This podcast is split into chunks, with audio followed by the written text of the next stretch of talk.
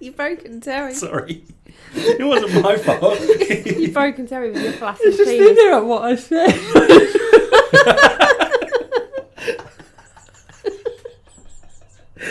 oh, here's Daddy. Hasn't got a hard on. Basically implies that you do. All effective. Me and Sonny are here. He's not aroused. What's going on there? Oh. I mean, give me five minutes in the loo and some material. I'll- With the macerator.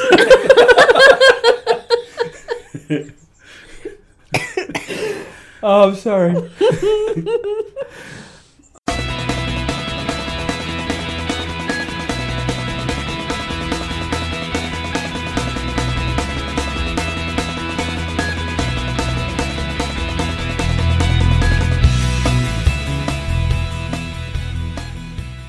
Hello and welcome to Too Much Time on Our Hands, the theatrical cut. This week we're going to be talking about Jason Statham. I'm Terry, and opposite me is.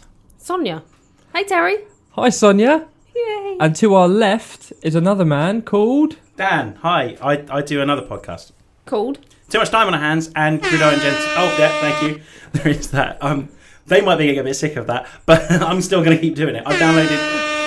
I've downloaded an air horn app, which just you can set for a timer and just leave it running. Amazing. Yeah, I can't wait. Uh, yeah, I do too much time on hands. The other podcast on this network, The Mother Pod. the mother pod, I suppose. Yes, um, and I do gridiron gentlemen. Grideron. Gridiron. Gridiron. I can't do it. I tried. It's Grideron. It's gridiron. There we go. How it's Like a- like a written. George Formby grill. Like a Yeah. like a like a, a gridiron. Okay, I can do it. There we go. Um, but yeah, Just try Basic- harder. Basically, um, Dan begged to be on this um, episode because we're talking about Jason Statham. any opportunity to talk about the stafe, I will happily worm my way into. So I'm grateful for this opportunity. So thank you for having me on. Pleasure.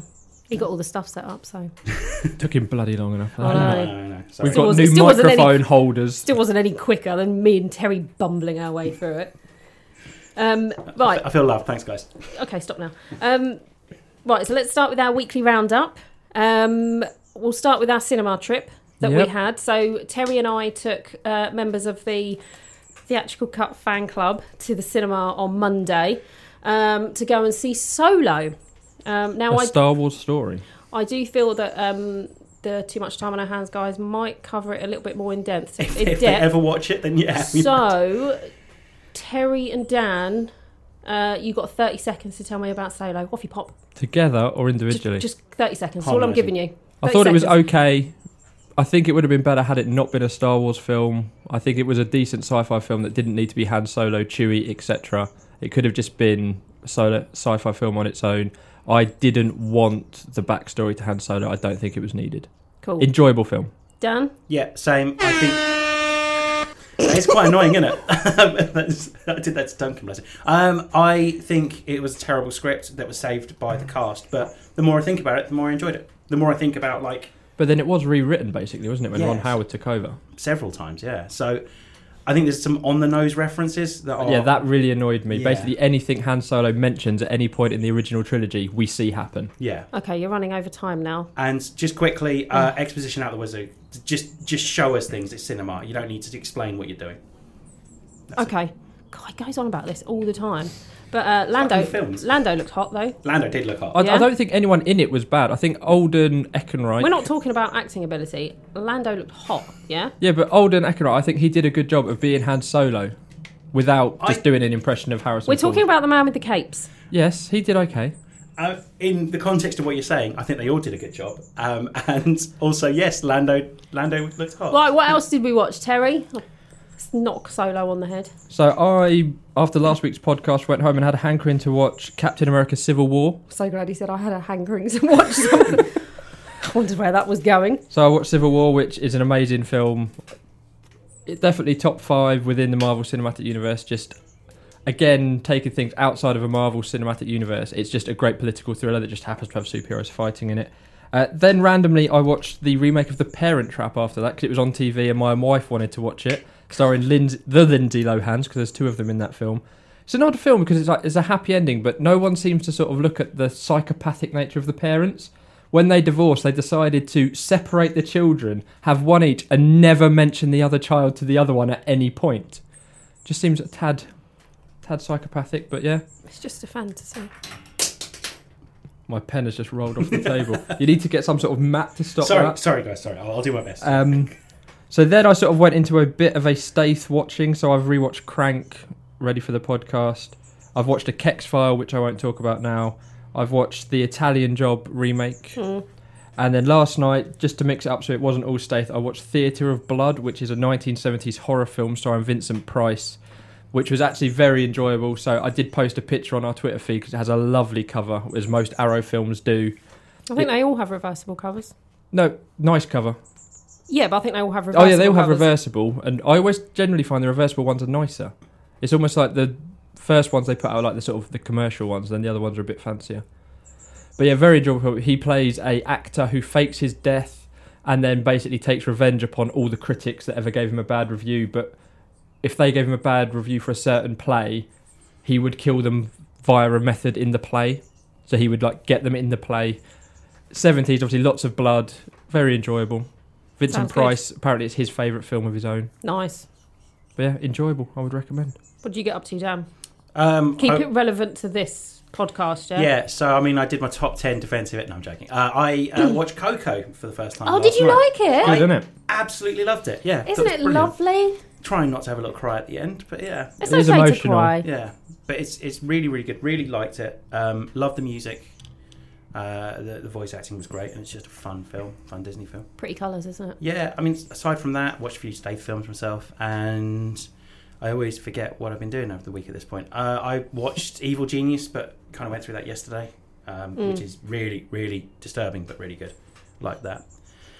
And started watching Wild Wild Country, I think it's called, which is another documentary. Been No, on, I've like- also been watching Arrested Development because Series Five just I dropped. haven't Of watched that. any of it yet. Is it good? It's not vintage, but it's not bad. It needs Okay. more Tobias. that that could be any Yeah. the rest of the development art. But um, yeah, no. Aside from that, not a great deal really. Sorry, just to interject there, did you know that Tobias has a cameo in Infinity War?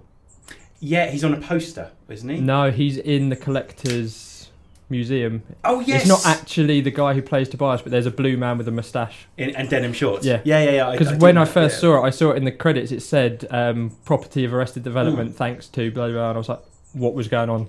it's like the Civil War one. The, Yeah, uh, 'cause stair you've got- cast in, yeah. in the um, airport. Sonia's playing with her phone now. Yeah. Um, About you, Sonia, what you been up to? I've been I've had quite a busy week actually. Um, I went to see you like this Dan. I went to see um, Pasha from Strictly do one of his shows in the Not week. Strictly. Hashtag Strickers. Um, it was actually really good. Um, I was the youngest person there by about twenty years, I reckon. Um, so I went to see that. Then I went to a gig on Wednesday. Um, went to see Anderson East at Jazz Cafe in Camden. That was really good, really hot, um, as in weather-wise. Um, It's been a warm week, but he's- humid. He's, not shabby on the eye either. But um, that was really good. And then I um, I, I started watching Brooklyn Nine Nine from the start because I've only seen odd episodes, so I'm just five episodes in from the start. So I really enjoying that. But that was the only non-Statham film that I didn't watch this week. I caught up on. So I did my usual trick of when I've got to binge watch stuff, um, I put the films in time order. So I start with the shortest ones and just try and uh, get as many out as possible. So I rewatched Blitz uh, with Dan. Um, very un PC, isn't it? But very good. We can't use any of the quotes from Blitz because they're just so. No, no, we are going to use a quote from Blitz, aren't we? Yeah, I've- that's there's one a of my cracking favourite quote- quotes. quotes from Blitz. But um, yeah, not very PC. I watched the one, the one with Jet Li. I like that. Um, it's. I think you like it because it's a bit Matrixy. Yeah, it has got a very weird vibe. Um, I th- I like. Well, we'll talk about it when we do the rundown. I watched the Expendables one, two, and three, and I watched Crank one and two, and that was it. Then I ran out of Nice. time, uh, and that was my week. There was one other thing I did in the week, Do which we want to hear about it? it's the story I told you about before we started. Oh yeah, Terry. Terry's got a story to tell us. So on Friday, for whatever reason at work, we all decided to do a McDonald's chicken nugget challenge. So about six of us tried to eat 40 chicken nuggets as quickly as possible. I won 13 minutes. I also had a double cheeseburger You ate forty chicken nuggets in thirteen minutes. and a double cheeseburger.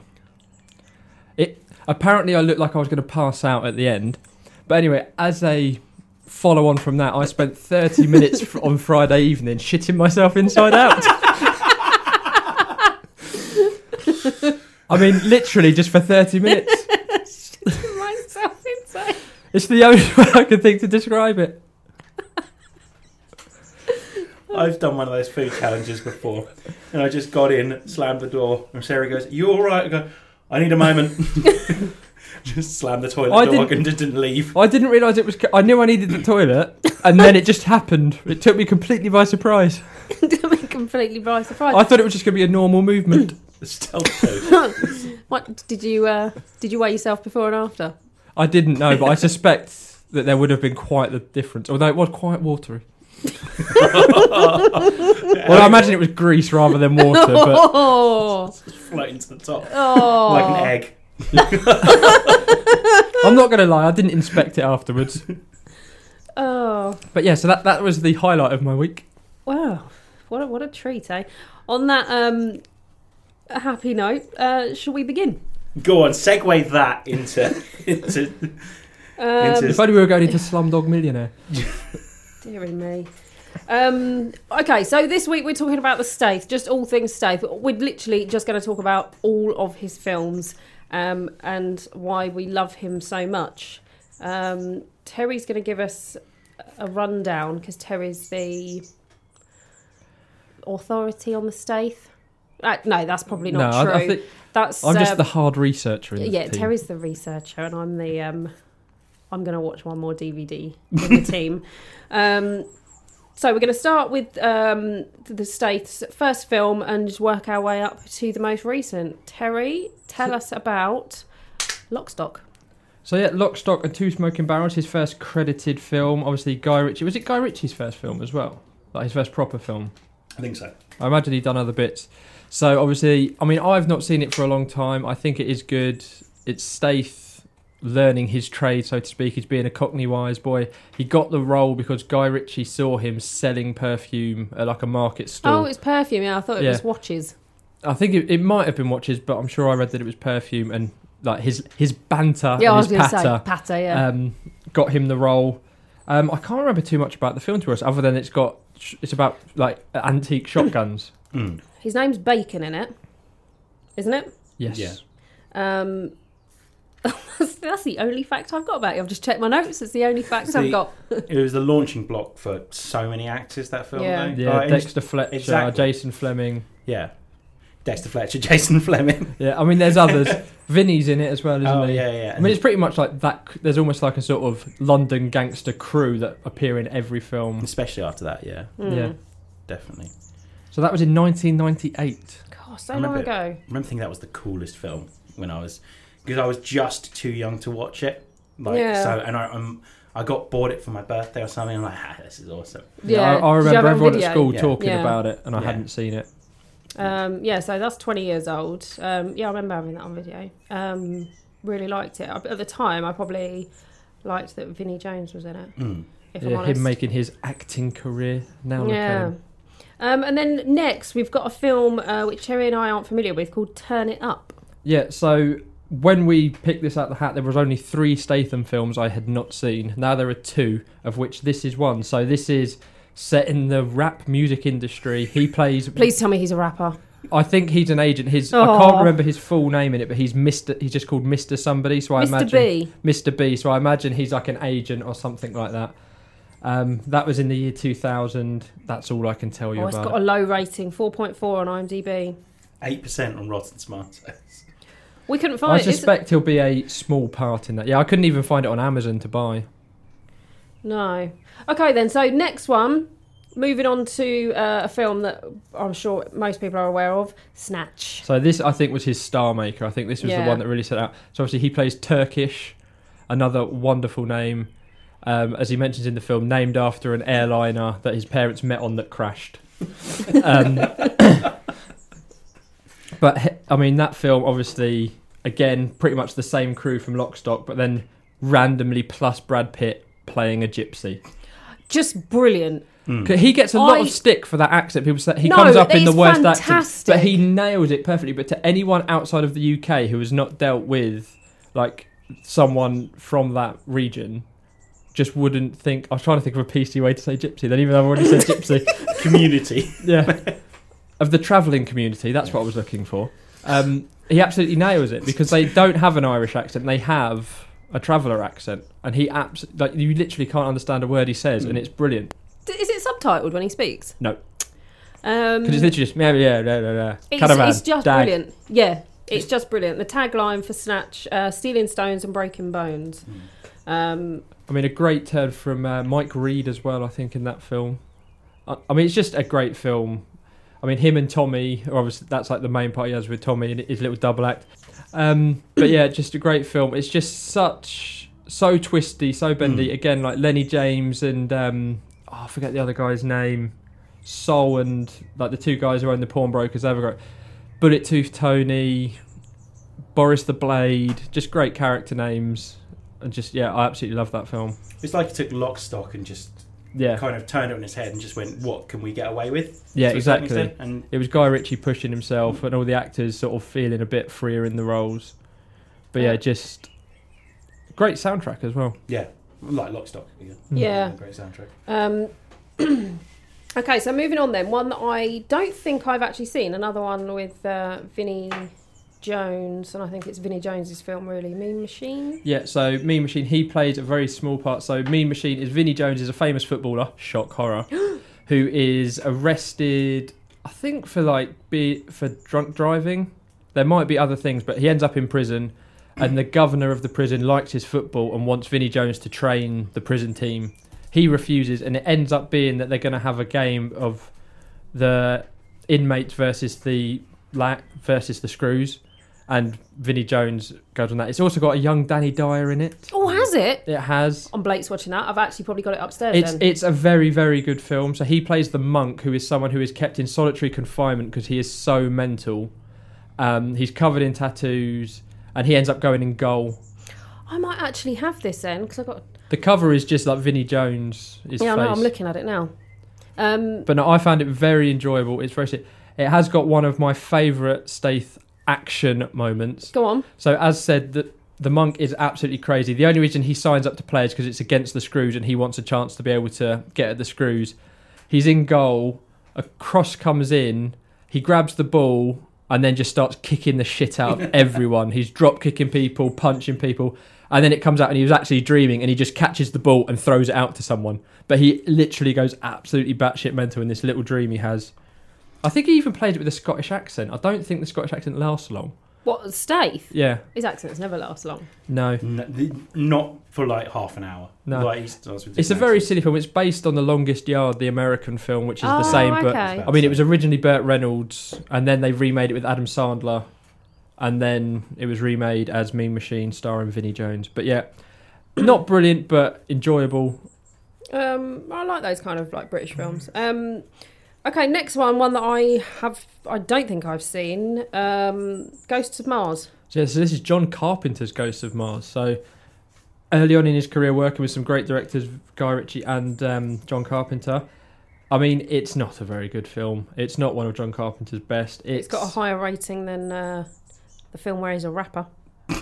I'm unsurprised by Oh, and that. funnily enough, Ice Cube is in Ghosts of Mars, He leading is, yes. on from rappers. Um, so I mean, I think the basic plot is like we've taken over Mars and we're u- we're living there or we're terraforming it ready, and people start get. It's almost like a sort of zombie thing. They dig something up and people start getting infected and they start becoming the inhabitants of Mars and start killing everyone. That's basically it. He plays a bit of a. Uh, I mean, what he always plays like a action hero who gets the job done. I do remember there's one particularly good bit that oh, what's that? Claire Duval is in it, who was in a lot of films around that time, which where was Goes to Mars, 2001. That was like Final Destination, and there's a bit where her head just gets cleaved clean off like within a minute, and it's quite shocking. One thing I remember is someone chopping their own thumb off in that film, like quite Yeah. early on in it. There's That lots thing I of remember random because like the whole thing is like once you become infected, you become like you start like self harming. They like Mm. put bolts through their noses and stuff like that to make themselves look more vicious. I want to watch this film.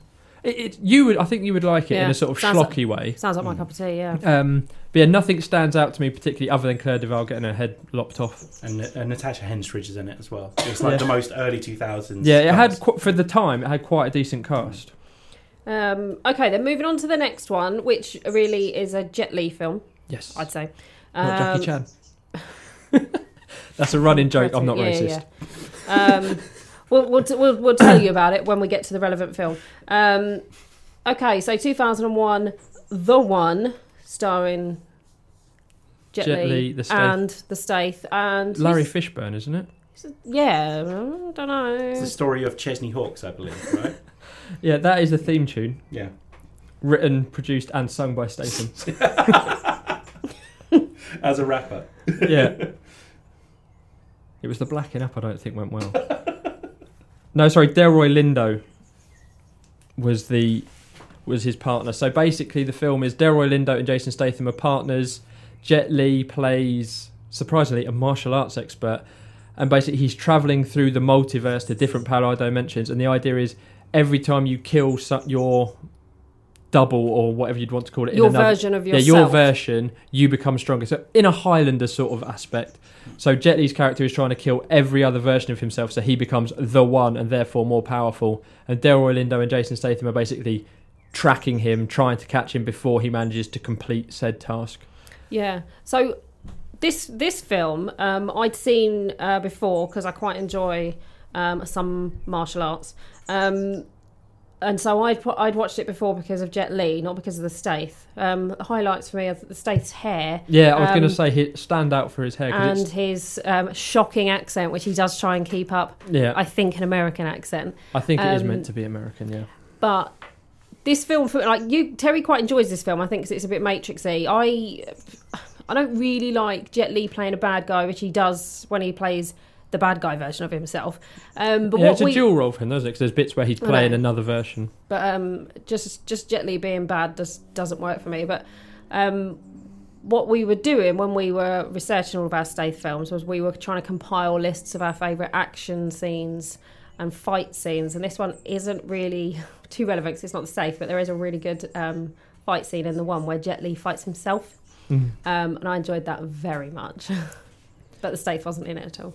No, That's I what I don't think he thought, yeah. has much action in this film, does he? He's But more it's like worth running wa- around with a gun. Yeah, it's worth watching. If you're going to watch the one, then there's a decent scene at the end of Jet Li fighting Jet Li.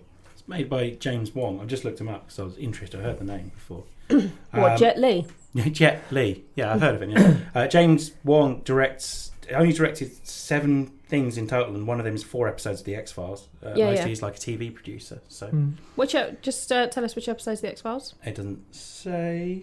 I'm looking it up now. This is live googling. Brilliant. Doesn't say.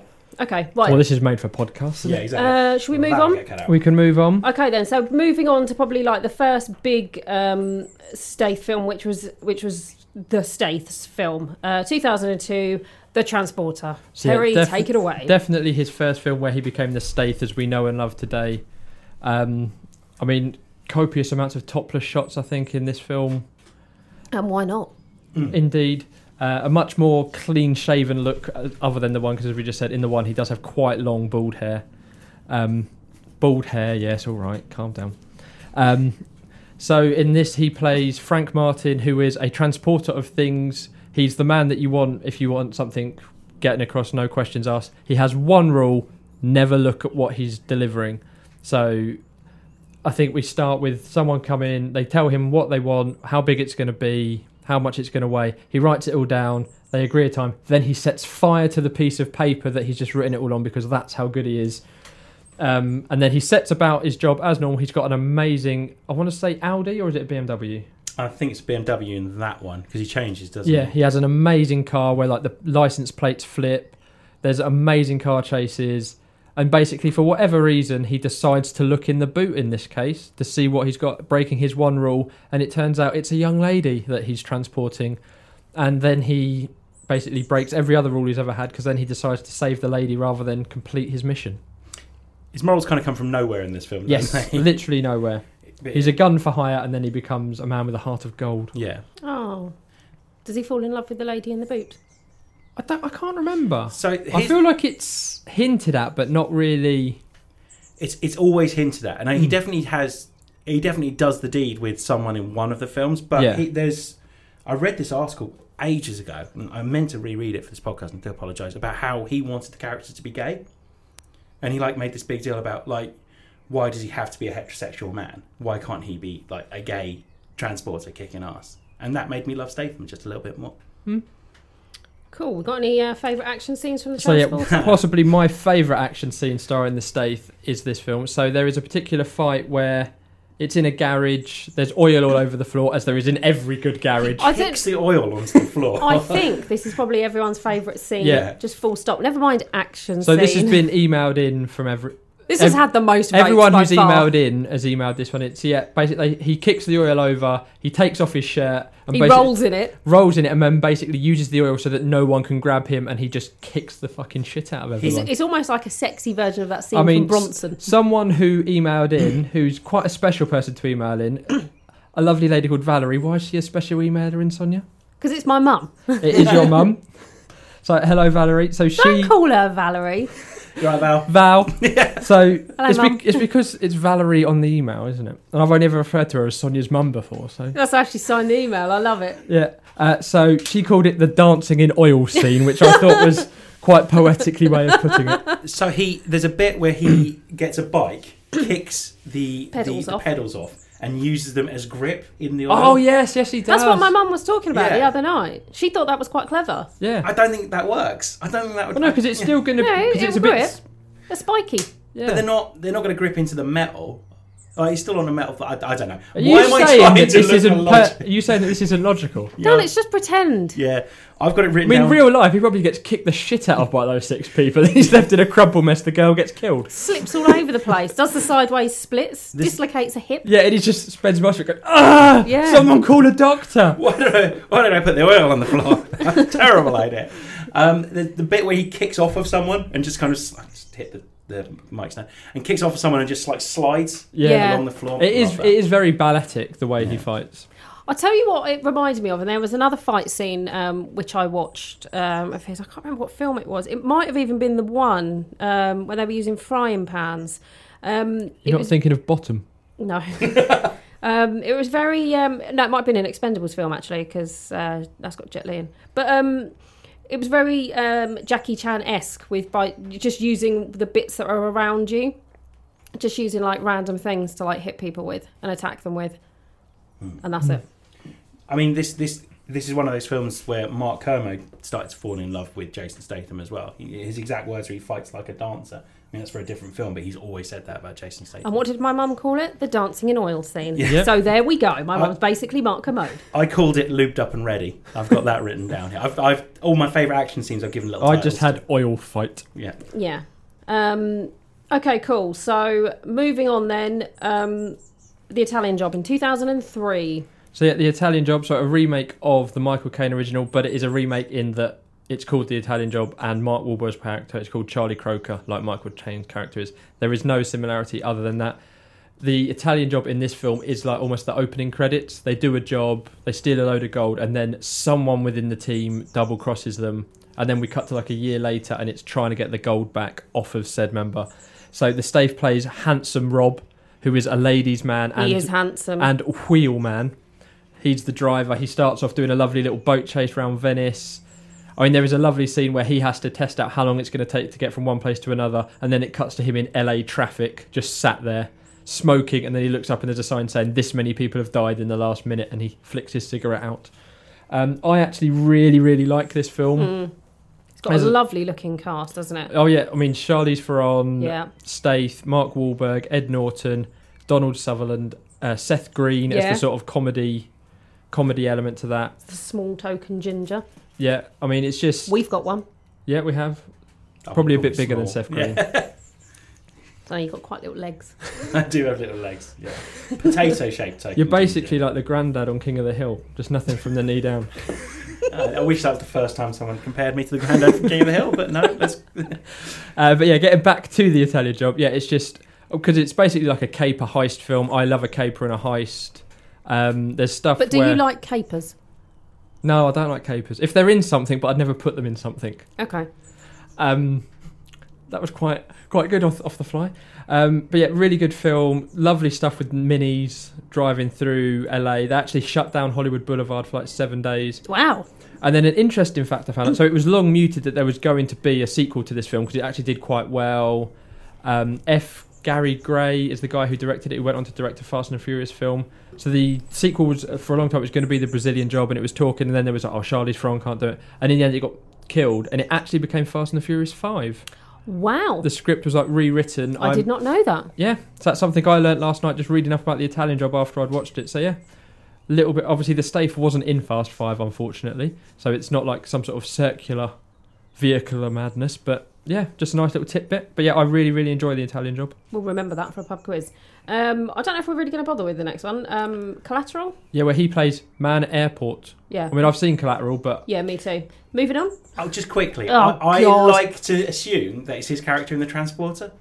I just in my head, I'm like, it's he- he's been given this to give to um, Tom Oh, okay. Cruise's character because he's wearing mean- the suit. And I mean, I've seen it, but I can't remember the Stafe being in it. I've only Yeah, seen it me once. either. was the weirdest cameo. It's right at Hmm. the start. Just hands him a briefcase and then just walks out the airport.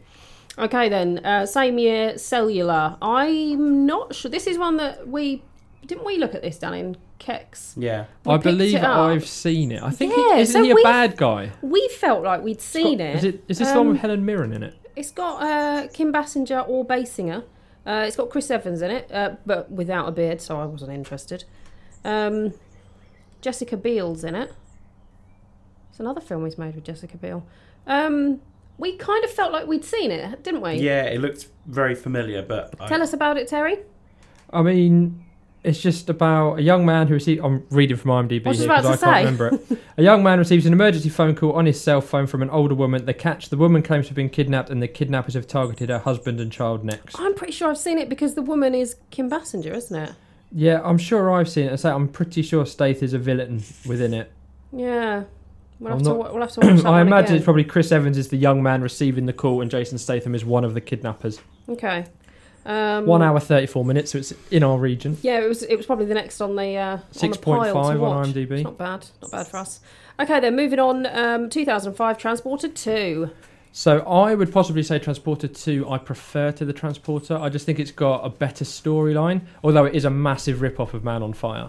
So within the Transporter 2, Frank has moved on from the events of the first film and he's now driver slash bodyguard to a to a little girl in a rich family Hmm. and the little girl gets kidnapped and he takes it upon himself to get the girl back. It's like pretty much Man on Fire starring Denzel Washington, but with the Stath.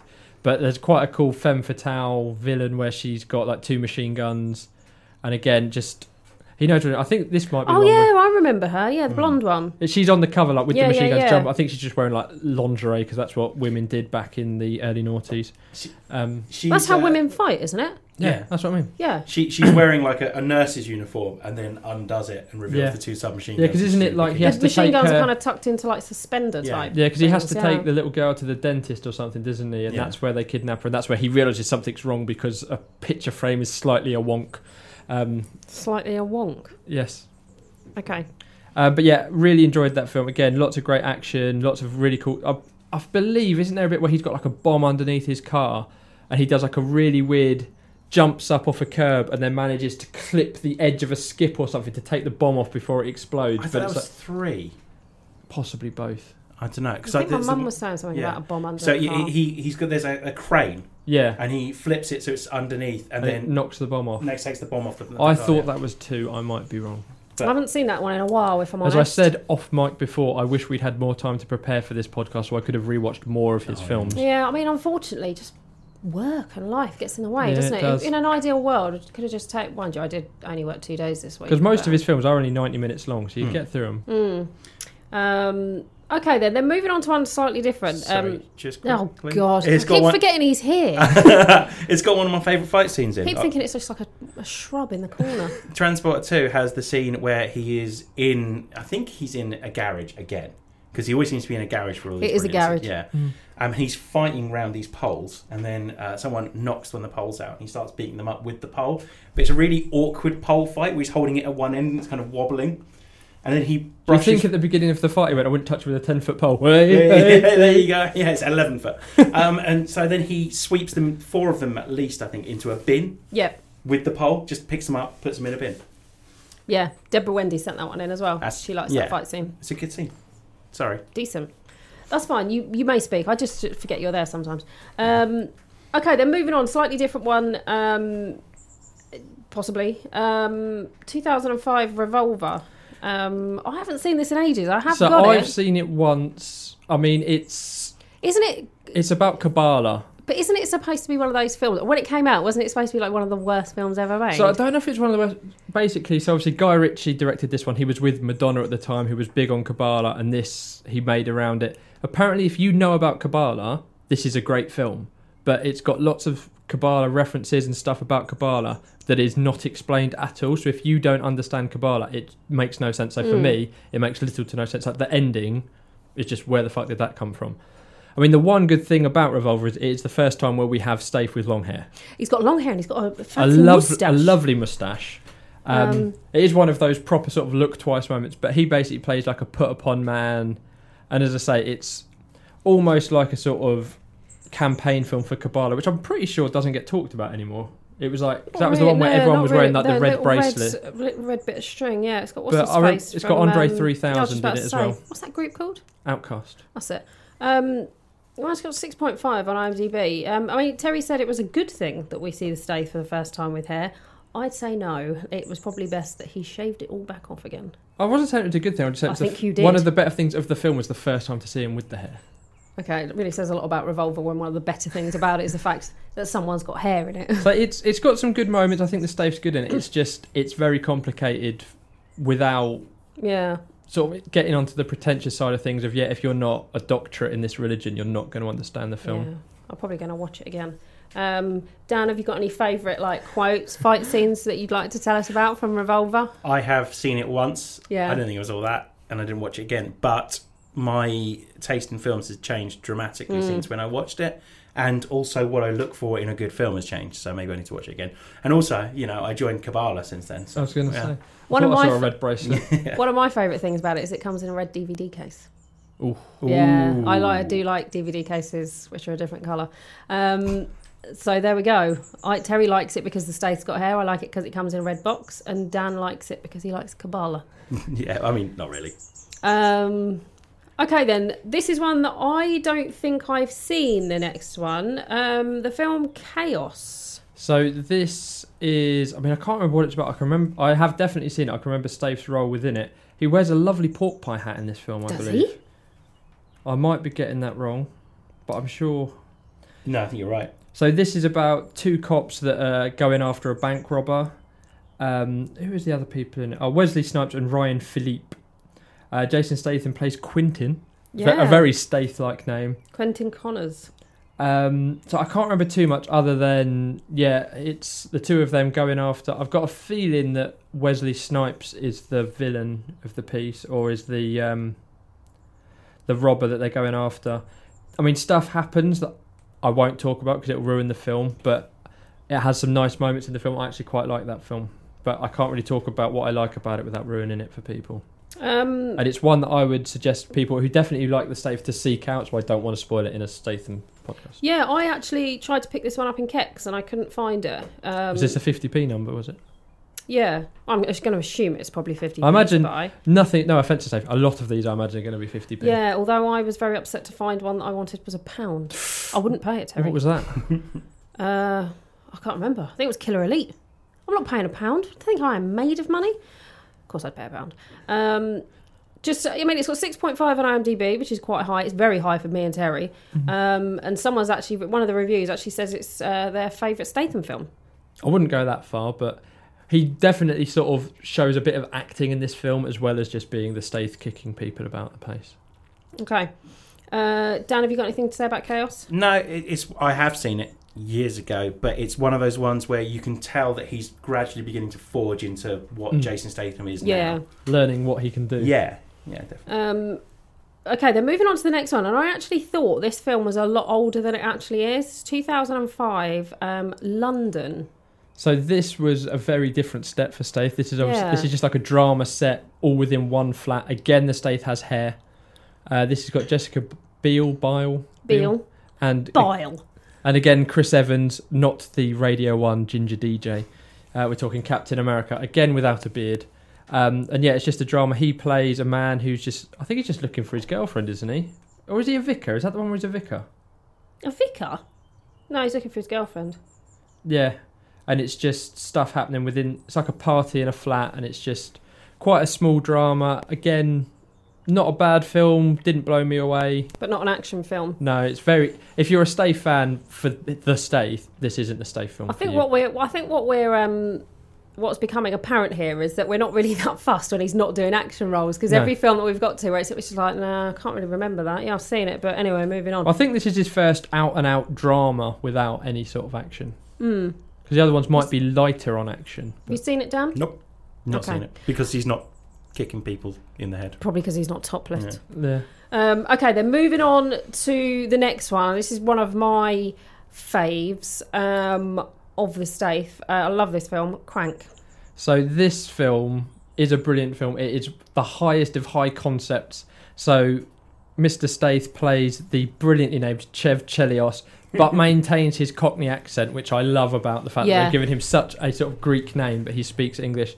And it, and it's in America as Yeah, well. it's set in America. So Chev wakes up feeling a bit dodgy, and there's a video for him to watch about it. He's been injected with a Chinese toxin that is going to kill him unless he keeps his adrenaline up. So the entire film is him trying to get his vengeance, but having to do silly things to keep his adrenaline up, like using. Um, What's the, the electric paddles that they use in the military? Defibrillator. A defibrillator.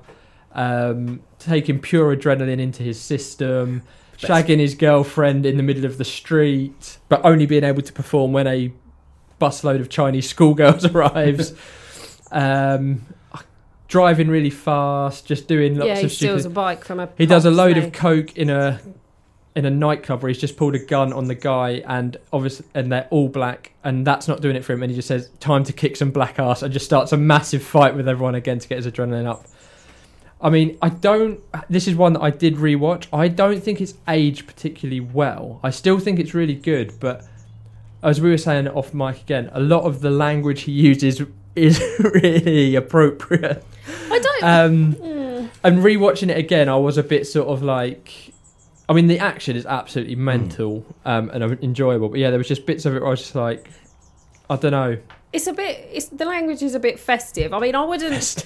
when you say it hasn't aged well, um, I, I, I think I think Crank's awesome, and I think there's Oh, something. I think it's really good, Uh, but it- with with some of the language, I mean, yeah, there's there's things that we wouldn't repeat on here. There's things that I'd, I'd still. My mum's a massive massive Staith fan, and she she wasn't sure if she'd seen Crank, and I'd still say to my mum, watch Crank because it's awesome, and he's hilarious in it. Because I, as well as doing action, I do think he's hilariously funny. oh yeah, Um, lots of witty one-liners in this. I, I absolutely love Crank. The uh, tagline for Crank is "Poison in his veins, vengeance in his heart."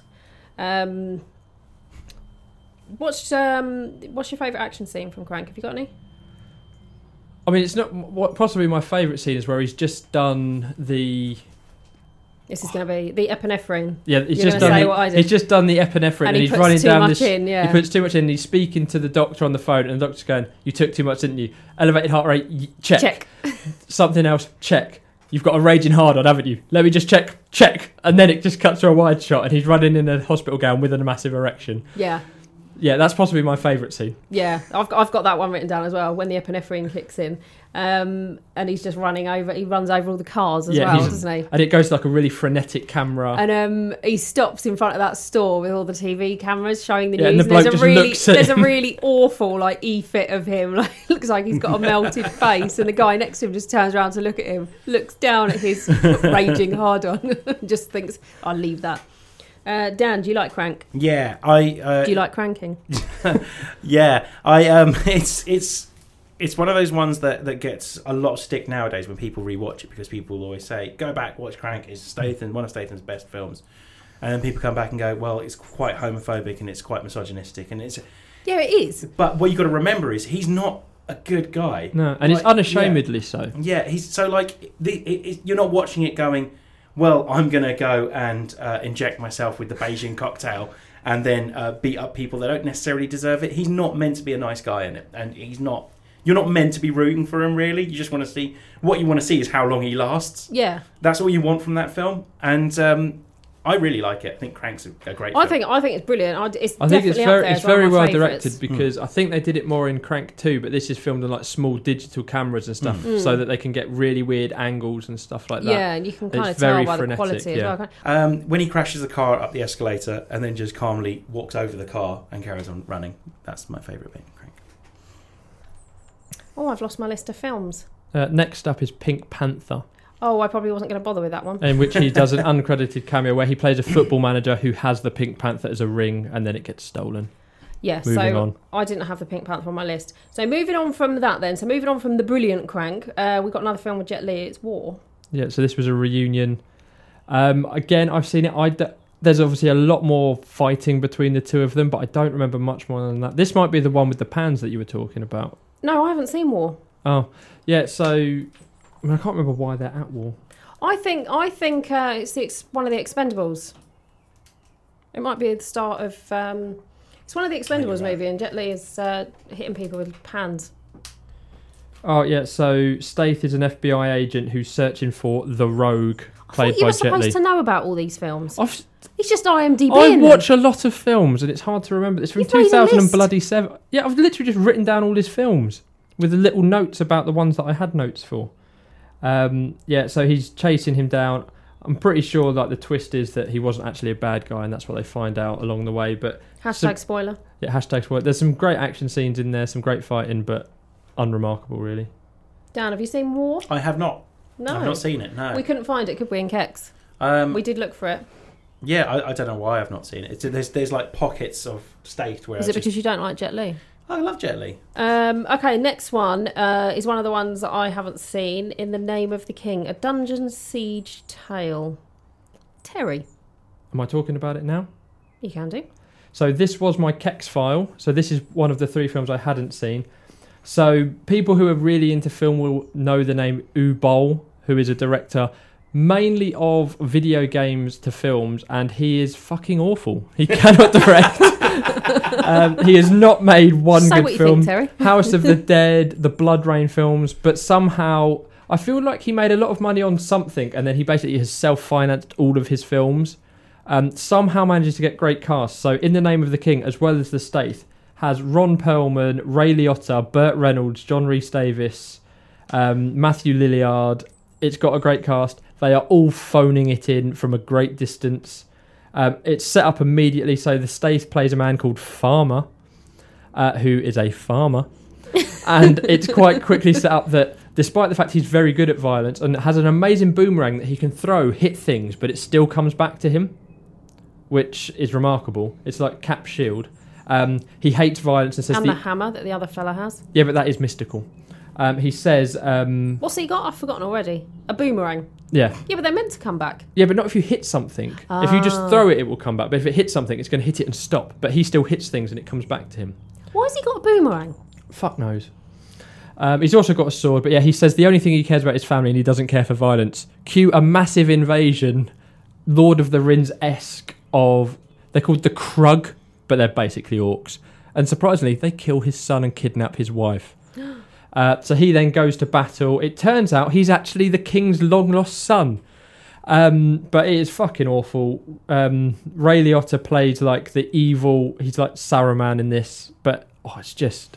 It took me three attempts to watch it. It's two hours long. Oh, two hours. That's too if it was long. 90 minutes, you could possibly push through. But as I say, Ubol is just an awful director. He's now apparently retired, but they actually made two sequels to this film as well. Really? So yeah, Um, as I was talking to Dan, Oh, it's got 3.8 on uh, talking to IMDb. Dan before we record, Ubol has so much money that every critic hates his films. He actually challenged a load of critics to a boxing might match, and he actually had the boxing match, and he beat the shit out of all the critics because he's actually yeah, quite a good I boxer. remembered that. Yeah. Um, but yeah, I have nothing good to say about this film. Sonia wants to borrow it, I and I'm wanna borrow trying to it. talk her out of No, no, no, borrowing because it. But, I love I love a shit film, and now that you tell me there's a boomerang in it as well, but it's I'm just even- there's I'm looking shit, what- there's enjoyable shit, and then there is just Uwe Boll films. Yeah, I mean, it's 50 pence overpriced at least. it's two hours of my life that I, I mean, I could have, in the time it took me to watch this, I could have like watched two and a, h- like one and a half other decent films. I could have watched The Transporter one and a half.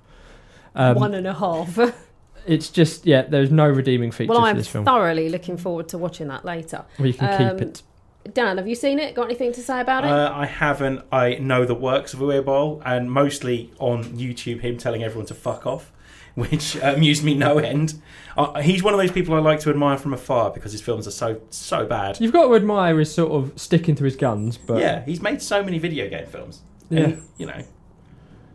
I suppose if, if, if everyone told me to stop podcasting, I'd still carry on podcasting. we If do, someone- mate. We do. I know, and I'm still going to do it, and I'll tell everyone to fuck off on the next one. I won't. Um, okay, cool. So moving on to the next one then is um, is one that I quite liked, the bank job. Yeah, so this was a really good film. So he plays a bank robber in a surprising twist. Um, so it's a British film, British cast. I think is it Keely Hawes plays his wife. I don't know. You're the one who's supposed to have done all the research. It's um, the one. She's that's definitely in, in Deep it. Blue Sea, isn't it? I thought Saffron Burrows. that's the one. I think, isn't it? Oh, okay, I'm getting. there you the- go. I've I'm got getting that by- my middle-aged white women confused. um, but yeah, so there's sort of there's the bank robbery going on, and then there's also the toll on like their families that's also being shown. I did think it was a true story, but looking it up, I don't think it is. Is it? I think it's one of those ones where they market it as based on Yeah. a true. I think it's loosely based. I think they say Yeah, loosely based but on it's- true events. It's like period set. I think it's set in the 70s. They've done a really I thought good it job. looked really good. Yeah, they've done a really good job of like getting the right cars, getting the Yeah. right outfits. Yeah, the This- clothes were decent. I remember when I watched it, I thought that. again, it's another one where it's more of an acting stave than an action stave. He doesn't really kick ass in this because it's just like a really sort of subtle bank robbery. I think they're like drilling in from across the street, aren't they? They're like going through the sewers and back up. Do you think this is the first drama role he's done that we that we really like? That we like, yes. Yeah. Well done, the bank job. Dan, seen it, liked it. Yeah, it's got my favourite Jason Statham name in it, Terry Leather. That's a good name, It isn't it? is, That yeah. could be your name, Terry. Terry is an amazing name. Yeah, Yeah, leather's better. but Leather as a surname. It's yeah. just- love it. Hard and smooth at the same time. Oh God. Terry's ruined it just like that. Oh God. It's a shit film. Oh, No, I quite like the bank job. Thought it was entertaining. oh it's giving me chest pains. The closest, closest. I he think that gets- could be the heat. It might be. The closest he gets back to um, the kind of lock, stock, snatch kind of. Era But not films. being like the Cockney gangster so Yeah. much. Yeah, definitely. I liked it. Um, okay, then moving on. Um, this is just my uh, cup of tea. These kinds of films. Death Race. So yeah, so he I can't remember is he unlawfully prisoned or is he actually in prison for a proper reason? Who cares? So yeah, so he's in prison, and for some reason, I mean, I think it's set near future. Um, they have within the prison a death race where they have races where y- yeah, there's teams. They have cars. You can put guns on them. You can put swords in them. And the idea is, if you win three races, you win your freedom and you get to leave the prison. So that's why the state gets involved. Um, Ian McShane's in it, as he's in a lot of films these Does he play days. Lovejoy. Sadly, not. No, Aw. that, that would have been a lovely twist. But he plays like the older hand who knows how things work and lets him know how to get on with things.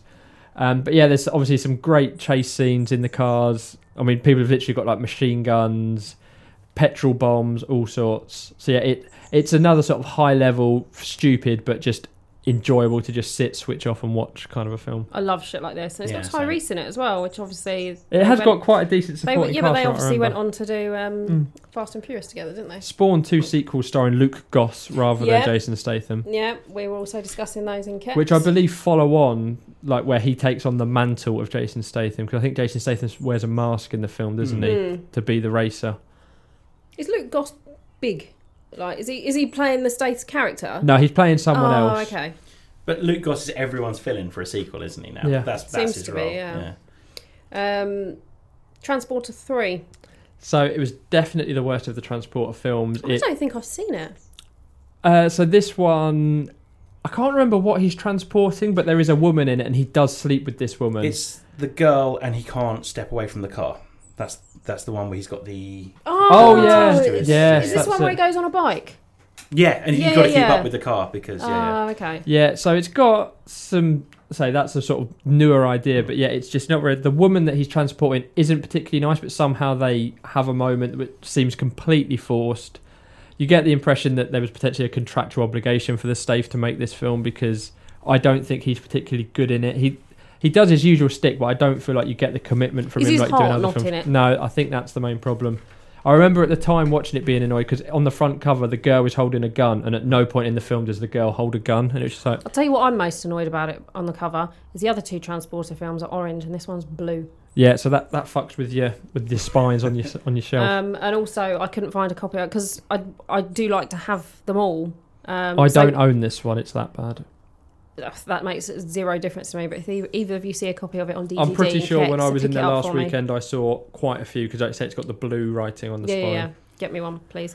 Uh, Dan, have you seen it? Do you like yeah, it? yeah. I, I don't hate it, but then th- the thing about Statham films is they there's a nostalgia thing with me of sitting with my mates watching watching the Statham, like literally going around saying new Statham film, come over, we'll watch it. Yeah, yeah, yeah. Um, and this was one of the ones where I distinctly remember go, thinking, a she is one of the worst actors I have ever seen. Yeah. She is Oh, who is she terrible. then? I can't I can remember. just gonna- remember she's a redhead. But he- there's a bit when so Oh no, I have seen this. Yeah. So in the first two films, he doesn't. You never see him have a relationship with a woman, which I've just been reading up. You look at the directors, and they've said it's very deliberate that they wanted Statham to become a gay icon from these films. And in this one, um, she specifically, a different director, asks her, "Are you the gay?" And he goes, "No, I'm not the gay." And then they have sex. Are you the gay? Yeah. Um, yeah, I remember seeing this, and this is going to sound like completely shallow, but I think Terry said something similar just a moment ago. Mm. Oh, you said she was a terrible woman. Um, I remember looking at it thinking she wasn't attractive enough for the state. Oh my god. Um, she's irritating as well. Yeah, she's not just very a bad irritating. actor. Yeah. She's got quite. yeah, a- she. It could have been a good film had they got someone better or a different character in that role. I think. It's got the bad guy from Prison Break in it though, and he's alright. I've Oh, not in it. seen that. Robert Knepper. Oh yeah, he's in everything, and he's Yeah. he's a bad guy in everything. He's in. So we're not a fan of that one. Nope. Yeah. Okay. Yeah, I don't remember seeing it. I'll probably watch it again. Oh, it has one of my favourite fight scenes though. Go on then. Uh, Sharp dressed man, I've called this. Statham fights bad Oh guys. yeah, Debbie with said the about this one suit. as well. I think. So taking the suit off, he is uh, hooking them in with the suit and knocking them out with suit and shirt. He keeps Yeah. his trousers on, which I think we should all be grateful for. Again, very Jackie Chan esque. Yeah. Um, Crank Two, So yeah, Crank Two is the return of Chev Chelios, who somehow has survived falling A- out of a plane, out of a helicopter, helicopter. Sorry. but also the poison that was in his system. yeah.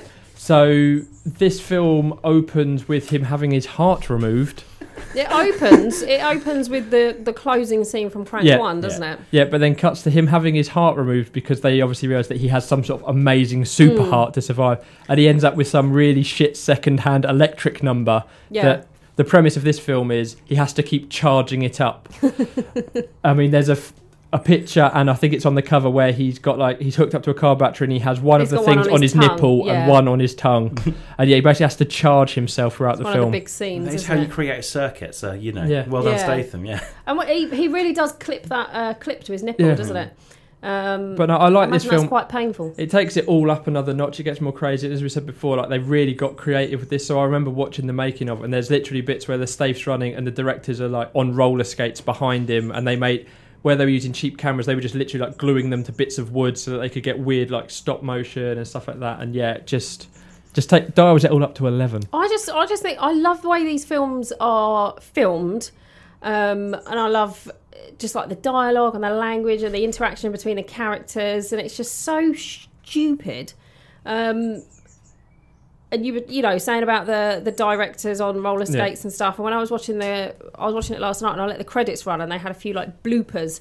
And there was uh, a scene where the Staith is obviously putting his hands or something in some kind of like electrical circuit, but it he actually does it. And there was one where the, the thing sort of like explodes to give him his uh, surge of energy, but the thing actually exploded and kind of like shot him back. Um, and they were all kind of going, "Oh, you're all right, you're all right," and he's just there shaking his hands, going, "Oh yeah, man, that was hot." But um, it's just it's just that like real hands-on approach for that kind of filming because it looks kind of stupid, but it works really well, and he's Yeah. actually doing it as well. So and it's his- all like live. It's I not wonder like what kind of crap condition his effects and stuff. heart's actually in after doing that those films. I imagine he has access to the finest doctors in Yeah. Hollywood. Yeah, yeah. I went to see Crank 2 at the cinema, and I, I think I'm getting this right. Uh, I think me and my friend went to see Black Swan, but it was sold out, so we went to see Crank 2 instead. So, you know, set ourselves up for a reasonably, like, highbrow, uh, Oscar-worthy film. And we went to see Crank 2, and we came out, and neither of us said a word for the entire journey on the home. It is a crazy film, and I absolutely love it. I had lots of laugh out loud moments. Yes. Yeah. Jerry Halliwell's his mum. That's Yeah. amazing. Um, I think it would have been funny if she was his mum, um, if we'd seen he- her as his mum the age that he was in the film rather than the, Yeah. the flashback. Um, favorite? We got any favorite action scenes or anything from here? Any quotes? I've got a favourite quote. Yeah, go on. So it's shortly after he escapes from the surgery where they're trying to harvest his organs, and there's the picture of his, his giant penis on the on the uh, display. He comes out. Uh, he has a fight with the guy. And he's trying to get information, and he basically interrogates a guy by shoving a shotgun up his bum, Oh yeah. lubing it up in tar for starters, which is hilarious anyway. And he gets the information. And as he's walking away, he goes, "You can keep that."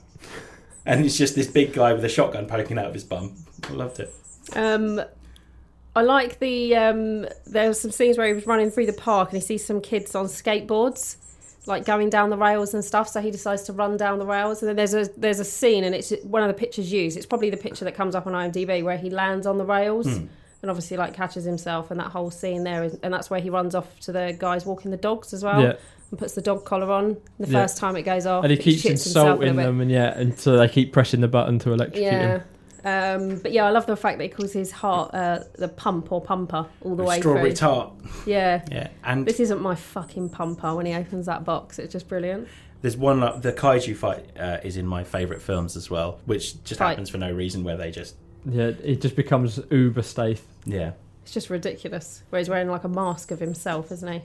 I also really like the ending as well, Hmm. where I mean, I guess we could talk about it's an old film, it's a shoe film, where he ends up on fire, turns to the camera, and puts his middle finger up at the audience. Yeah. Oh, it's great. I did It's- also re- reading up on this. There is talk of Crank Three. He's he's on board as well. He wants to Okay. do it. I think What- it would be good. Yeah. He has to Be keep his head interesting to see attached or what- something. yeah. Yeah, his head's fallen off, and he's got to hold it on the whole time. Well, that other fella's just ahead in it, isn't yeah. That's So- another crazy thing in. Crank he? Yeah. Any uh, anything else about Crank Two that we need to talk about? Two. Mi- Mike Patton does the soundtrack. Yeah, that was a nice little Yeah. tidbit. And Chester, so Chester from um, Linkin, Linkin Park, Park, rest in peace. Um, he was in the first one. Um, tells him that the uh, The nose, nasal spray nasal has spray's got wet epinephrine needles in it. Um, and then if you watch the second one, if you are a fan of uh, Linkin Park and uh, Chester, one, when you, if you watch the end credits for Crank 2 and it's got some other bloopers, there's one where the Staith is trying to play out a scene and Chester's in it, but the Staith can't keep a straight face. And it's just, it's quite a sweet scene. And when you look back in hindsight, Mm. I mean, obviously then Chester was still with us, but looking back, it's quite a nice little like keepsake. Just the way the Staith is with him, and he's like, "Oh, sorry, Chester, mate, I can't, I can't keep a straight face with you around." And it's, I thought it was quite sort of touching given what's happened. But anyway, moving on, moving on. Um, the next film that's on the list. Um, I've not, never even heard of, if I'm honest, Terry. 13. And I'm the surprised number, you not haven't the word. heard of it because it is Because the it's state got and it's got rubber face himself, Mickey, Mickey, Rourke, Rourke. in it. I mean, both of them play quite small parts. I'm trying to remember the name of the main guy in it. Sam Riley. That's the fella, yeah. Guy who played. So um, this King is a Curtis. remake of a foreign language film, which forgive me, I don't know the language, but it's basically loads of people who Is are that hard. also called 13? yes. Okay. Loads of people that are hard up on their luck go to this tournament called 13, and it is Mhm. basically people play Russian roulette and people bet on them. And if you win, you win a shitload of money. But Okay. obviously, only one person can win. It's really tense. So there's a lot of stuff backstage where people are talking about why they're there. I can't quite remember why Sam Riley's there. Staith isn't someone partaking in the tournament. He's, I think he might have even brought Sam Riley to the tournament as like his entrant because you can bet on it, and if your entrant wins, then you win as like the prize. Um, so yeah, so it's quite bleak. I th- he definitely wears a pork pie hat in this film and a lovely black overcoat. Oh. Um, but yeah, Mickey Rourke plays some another like participant in it. But yeah, it's it's really good. it's another sort of slower act like drama actionless film. But yeah, really actually really good. I because it was when we were working together and it came in. I think it was even when it was released back in the day. It was quite cheap. It was only about eight quid. So I took Yeah. a punt on it with discount. Have you Um, got it? I don't think I've still got it. No. Yeah, I'd, I'd not heard of it, and I did. Um, so when I was looking for um, films that I hadn't seen, because obviously you'd got um, in the name of the king, and I hadn't seen that either, but I hadn't seen Chaos or Killer Elite or Thirteen.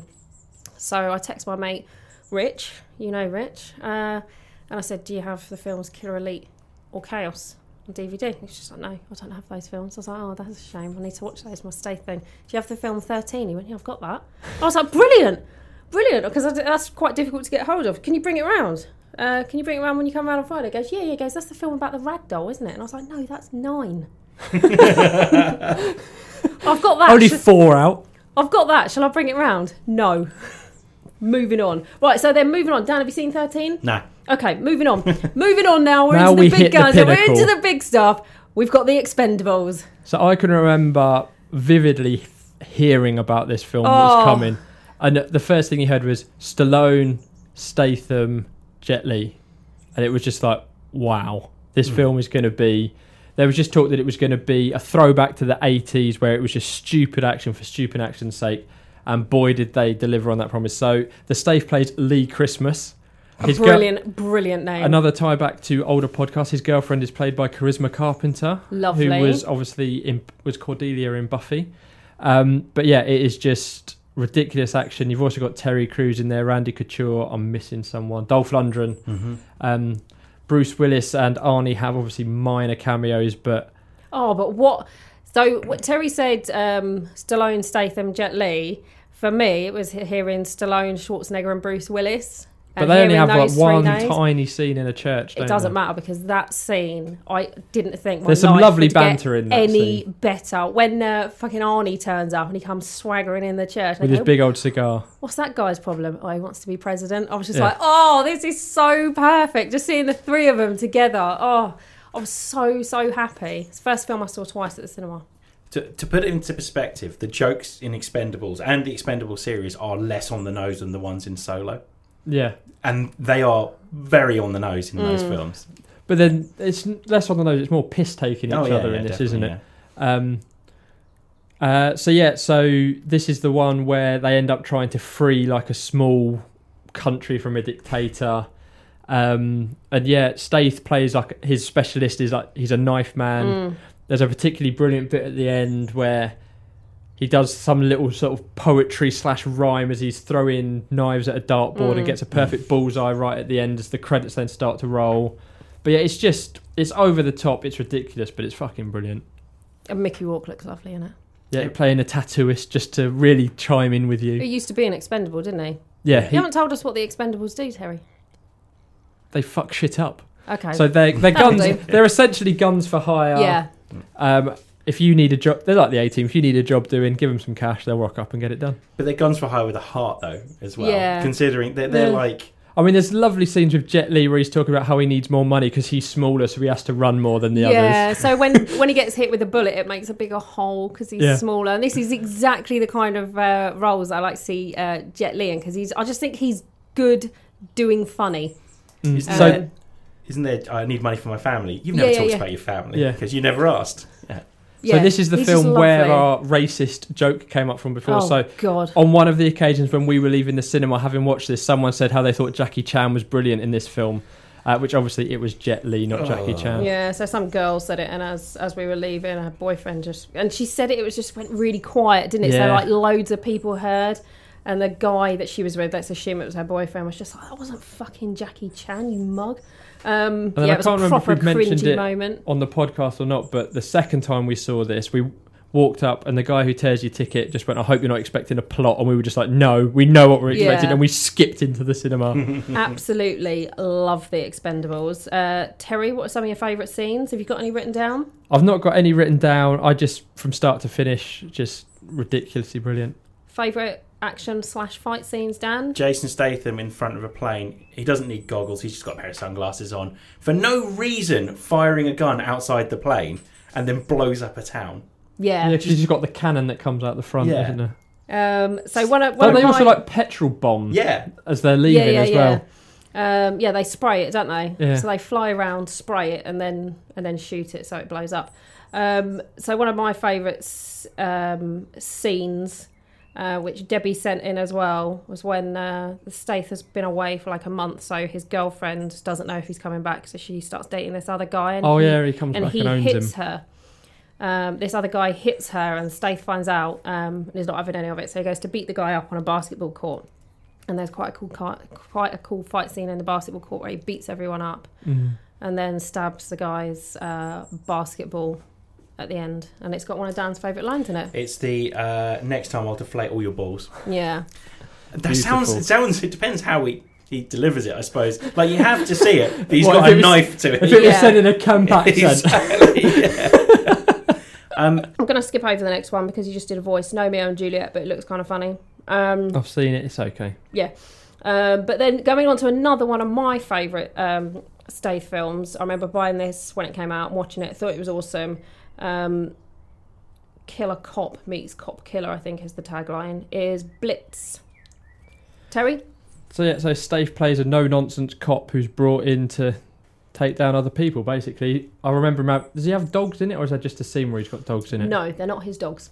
Okay, I, I've only seen it once. It's been a while, but yeah, it's got a great like English cast again, like that sort It's of. got a fucking brilliant cast, Yeah. doesn't I it? didn't realise that until I watched it again. Yeah. But yeah, he's got some great lines. He's just a proper no-nonsense, bit of a dickhead, but gets gets gets shit done. yeah. Yeah, and if you think um, Crank was misogynistic, Yeah, Um, yeah, he's not very PC in this. Um, no, the dogs that Terry's referring to, a witness to a crime has two big dogs called Posh and Becks. Yeah. They're the dogs you're thinking of.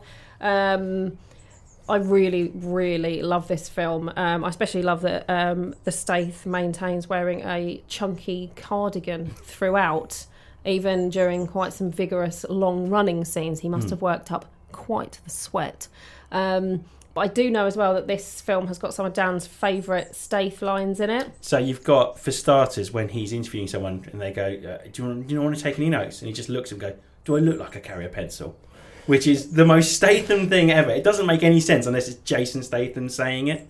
Awesome. And then you've got um, the bit where he goes in the bar and he goes, "I'll have a uh, double scotch." And he goes, "Oh, we're closed." And he goes, "That's not the right answer. If someone asks you for a double scotch, you say, "Would you like ice with that?"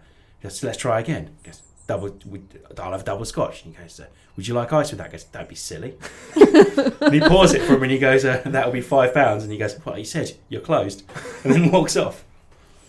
Amazing. I really, really like Blitz. I think it's worth a watch. It's got nice action scenes. I remember really enjoying it. It's got a great baddie uh, played by Aidan Gillen, Gillen, yeah, um, with nasty teeth. yeah, Oh, I mean, he looks so grotty and awful. Ugh. And his partner is Paddy Considine. yeah. Um, um, the state's partner, not the baddie's I partner. was going to say you made it sound like a homoerotic partnership. Um, well, so Paddy Considine, uh, his character is gay in it. Yeah. Um, and there was a lot. It, it made me like it's just it, just the Staith's character in it. So the Staith has a drink and falls asleep at his apartment, and the next morning he just wakes up and goes, "Did you interfere with me?" and he And- goes, "No, I, I restrained myself." But he's Um, eh, everyone knows that he's a walking character in that film. So like even Paddy Constantine's like I, I am not sexually attracted to you Yeah. in any way, shape or form. Like nobody Yeah. takes any offence to anything he says because they he's just he's very sexist, isn't Yeah, he? yeah. And it just but just nobody takes any offence. It's just an eye roll, isn't it? Yeah. Um, It's got Mark Rylance in it as well. it's ridiculous the cast that's in it. It's really, really good. Uh, very enjoyable. That would be one of my uh, top picks for sure. Hmm. Um, and then moving on, one that I haven't seen, Killer Elite. You've not seen it. No, Uh, so I just told you, Killer Elite, Chaos and Thirteen. Apologies. Do you reckon we can crack that door open? I am sweating buckets here. If you hadn't eaten forty chicken McNuggets, We've we've long discussed that they have left the I was system about to now. say that they have passed. That's fine. tell us about Killer Elite. Whilst I So open the Killer door. Elite, uh, the Staith plays a gun for hire who was mentored by Robert De Niro, possibly one of Robert De Niro's most recent good films because obviously he's made a lot of shit recently. Yeesh. Um, so yeah, they're guns for hire. Obviously he's very good because he's the Staith. Um, Robert De Niro's character is kidnapped slash disappears, and it's the Staith going after him to save him, based on a true story. Um, again, Is it? according to IMDb, where I just double checked. Um, According to IMDb, where you just did your research. no, this is one that I actually remember quite a bit of because it's I remember like really enjoying it. It's got Clive Owen in it as well, who's like another operative, and you're not sure if he's a good guy or a bad guy. Um, but yeah, it's sort of set in the Middle East where the state's got to try and save De Niro, and there's also an element, if I recall correctly, of like. Is he actually kidnapped, or is De Niro doing something to try and get the staith out there? Because he has to like do jobs for other people to get favors. It's a really good film, quite dark again. Not so much like kick ass action, it's more like sniper in and stuff like that. But really, really good film. Uh, my good friend uh, Deborah Wendy, who's been in touch, is a Staith super fan and um, she's got Killer Elite on her list of favourite Statham films. Yeah, no, Um, it's so I'm very de- good. I haven't seen it. I'm definitely I'm going to check definitely it out. more of an acting film for him again. Yeah, I'm definitely going to check it out because, um, like I say, it was one that I tried to pick up in Kex and couldn't find it. Uh, have you seen it, Dan? No, I haven't. Weirdly enough. Well, for we'll help look out looking for for, that. it, Orange Spine. Mm. I can, yeah, I can see that. Well, I'll look. Uh, it should be uh, transporter. shouldn't it? Anyway, Mm. moving on. Um, another one of Deborah Wendy's favourites, The Mechanic. So yeah, I really enjoyed them. So I'm a big I fan think it's of. one of my mum's favourites as well. So it's actually a remake of a 70s Charles Bronson film, which I really like the original as well. The original has more. I don't know. It's a bit more low key. So it's he plays Arthur, who is a mechanic, which is the code word for a contract killer. Oh, so you won't fix your car? He he might he might knock that out as well. Um, so anyway, he's he's doing this. He's got Donald Sutherland is again like his mentor slash the person that helps him get his work. He's very good. He's good at doing killing people and it making it look like an accident is like his forte. So people don't know that people have been assassinated. They just think that they're dead. I mean, there's one where I think he somehow manages to strangle a guy in his pool without being seen and gets out without being seen. So it just looks like the guy's drowned in his pool. Can I just say something? I Yeah. love how much um, like water action there is in Staith movies. Yeah. Because I know he used to be a diver, Yeah. but I just If you love Google that, Mm. he's got a lovely head of hair as a diver. I um I love how many like water scenes there are in uh, Staith movies. But anyway, moving on.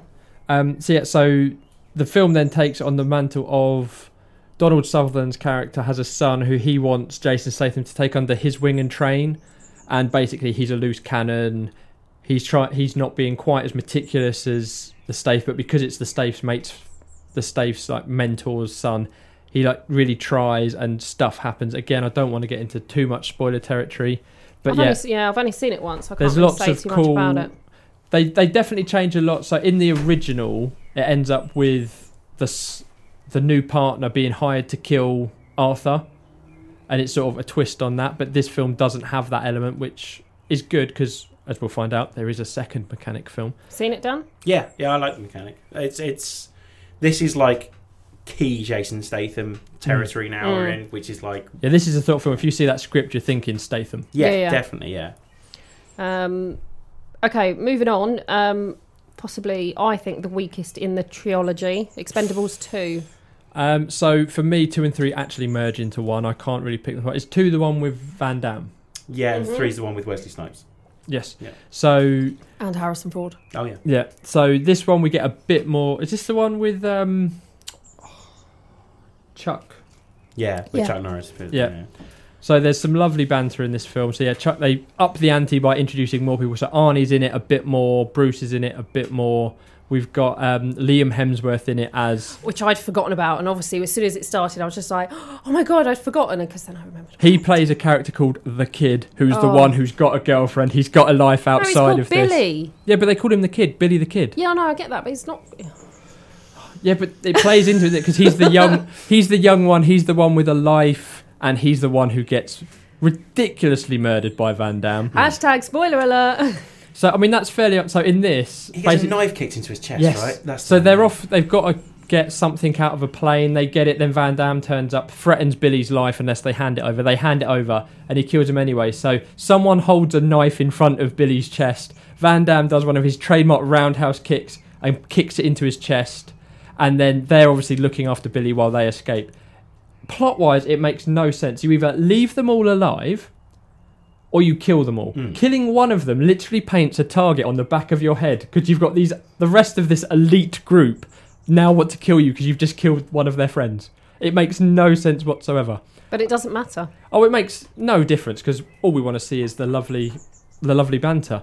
So I believe this is the one where, where we get like on the nose. There's a bit where um, Bruce Willis, where they Oh my sort God, of yeah. exchange catchphrases So yeah, d- I was t- I was talking to Dan about this yesterday. It's a scene at the end. Uh, in the near, airport, Near the end. where there by must the be airport. so much like loss of life as like collateral damage because they literally have a massive gunfight in an airport. Yeah, so you've got um, Arnie and Bruce, um, and Arnie's about to go off and do something, and he turns around to Bruce and says, "I'll be back." Bruce says something along the lines of, "No, I'll get this." Goes off. So Arnie says, uh, "Yippee ki yay!" Yeah, And then some other guy turns up, and Arnie turns around and goes, "Who next? Rambo?" yeah. Um, and it's just, It Arnie- becomes a bit more meta, but Arnie looks really old. Like he looks like he's doddering around like a granddad. because isn't he literally He's- in a smart car? At He's one wearing point? like slacks. Everything's beige. Yeah, he gets in a smart car and he goes, "My shoe is bigger than this car." And I remember that was used on one of the trailers, and it always amused me. But um, yeah, I, d- I just found number two like a little bit. I really felt like I was watching a couple of old men at points. yeah. Um, I quite like the fight at the end between Van Damme and Stallone, because obviously Stallone is the one who has to get the ultimate vengeance. um, nothing really stands out for me for the Stath in this film. oh, I've got a line. I think someone sent in. I think Debbie sent in a line for Expendables two. Um, in the old church, dressed as a monk, by the power invested in me, I now pronounce you man and knife. Remember that bit? That's a good Yeah. bit. Where he's he's almost like a superhero when he's throwing the knives out of the sleeves of his Yeah. uh, coat. It's got one of my favourite action scenes as, as well. I nearly forgot, which is the one with the helicopter, which is I've called it good with a blade. Um, and Statham's got knuckle dusters, and the other guy's got knives. for a Oh change. God, yeah. um, and they're fighting each other. And then he's about the, the helicopter's about to take off, so the blades are going.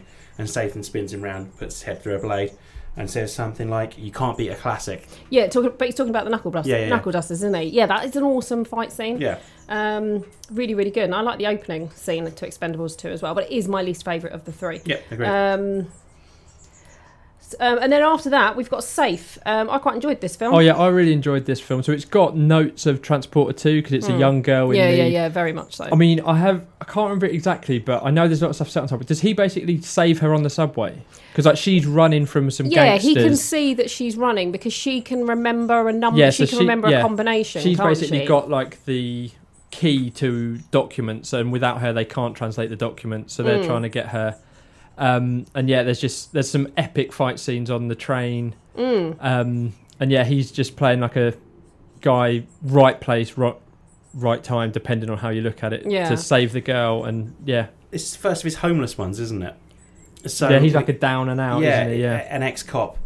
Like, but he was the guy that, that took all the criminals down, and that's and, and he's up against bent cops, isn't he? Throughout the whole thing, I just, I just remember really Ex enjoying cage it. fighter, according to Oh, IMDb. really? Yeah, I just remember like really enjoying it. Um, he I'll refused to watch it take a again. fall. Sorry, Sonia. Yeah. That's what it all is, right. Yeah, Car- sorry, Karen. Um, I Yeah, just, he's I in just trouble remember with the same gangsters. really liking it and um, thinking that there was quite a lot of action in it. It's got one of my favourite quotes. Go on. Oh, let me find it first. Sorry. Oh, good. Um, Off the top of your head, Dan. Oh, well, I, I do remember it. It's uh, h- his character's Luke Wright. He goes, "There's a school for gifted children up in Seattle. It's a nice drive if you like trees and shit." I love that Dan put on his stay. I had to. You have to because otherwise it doesn't make any sense. Can you say it in your voice and you're happy? But do it in your podcast voice. There's a school for gifted children up in Seattle. It's a nice drive if you like trees and shit. Okay, moving on. Um, it's listed on IMDb as Redemption. I've got it as Hummingbird. Yeah, I own so- it as Hummingbird. Yeah, I think it was called Hummingbird originally and then became Redemption. Um, so he, again, as Dan said, another film where he plays a homeless man. Um, he's on the run. He's obviously ex Special Forces because that's what the state does. Um, I think he like, ends up living in someone's house or something, doesn't he? Yeah. Like takes over. s- Yeah. He finds a house. Uh, yeah, and really then he, like, nice apartment. Yeah, and then he just like uses everything in the house. So he starts Hmm. using the IDs and everything, and sort of has a bit of a life. Again, more of a acting film than an Hmm. Mm. action film. Um, I remember enjoying it. Yeah, me too. Wasn't blown away, but I, I think more because you're watching it and you're thinking, when's he going to hit someone? When's he going to hit someone? yeah, yeah, yeah. So if you know that's what's coming, you can sit and enjoy it. But if you're watching a Statham film and he hasn't punched someone in the first 15 minutes, you're feeling shortchanged. But enjoyable film. Any- Yeah, anything to say, Dan? yeah. No, I totally agree. It's, it's one of it was a really it's one of those ones that got to the end and went. That was just a good film, yeah, wasn't yeah, it? yeah. Rather Some, than- some of them are like that. I Yeah. cer- certainly think like the later ones, uh, where it's not all out and out action. Something like Blitz.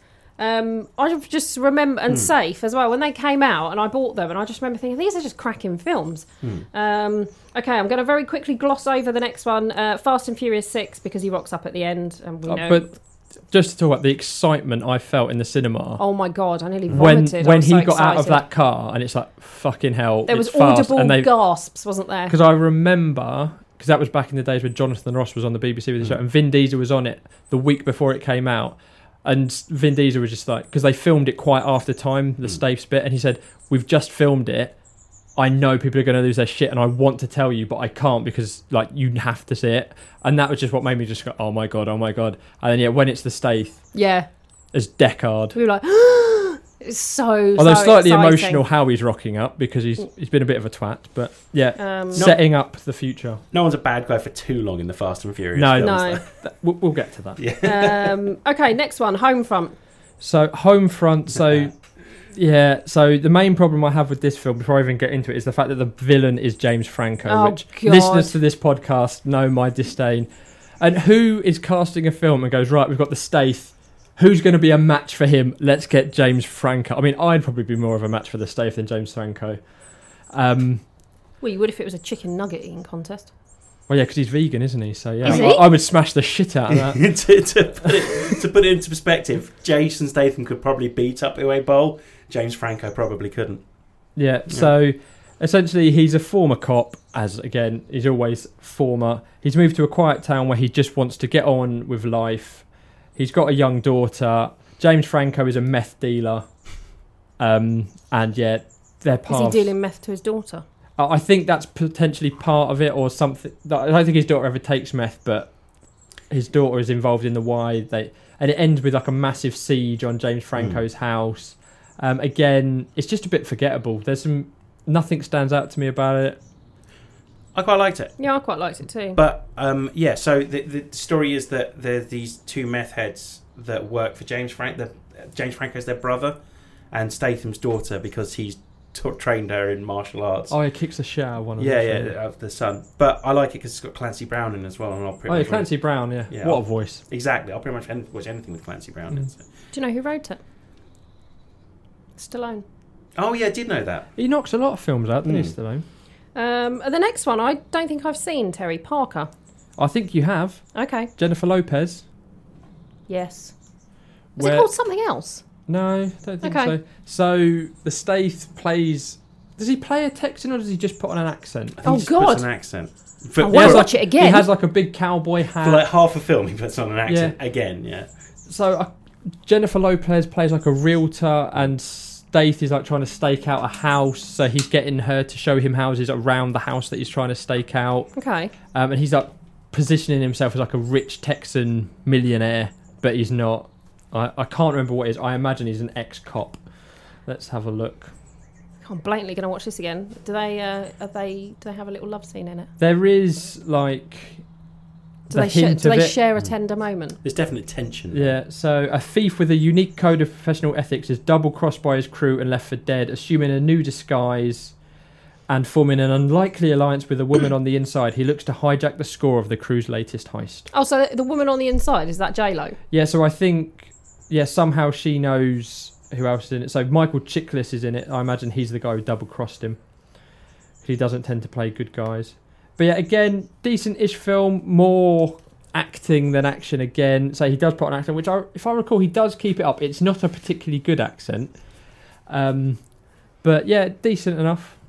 Um, Dan, got anything to say about it? I wasn't a huge fan, but I, I the thing I always find amusing is by now you must know if you want him to do an accent, you, you, you're casting the wrong person. You Yeah. said it in London. Just Yeah, let him. exactly, Just yeah. let him do his own accent. Exactly, He's good yeah. enough. Crank has proved that he can deliver a good film set in America, but using his own Because the accent. Yeah. thing is, people go into these films know what the stave's about. They're- Yes. They're, not expecting like Daniel Day Lewis type chameleon esque turn. In, like, like halfway through the film, you go, "Hang on, that's Statham."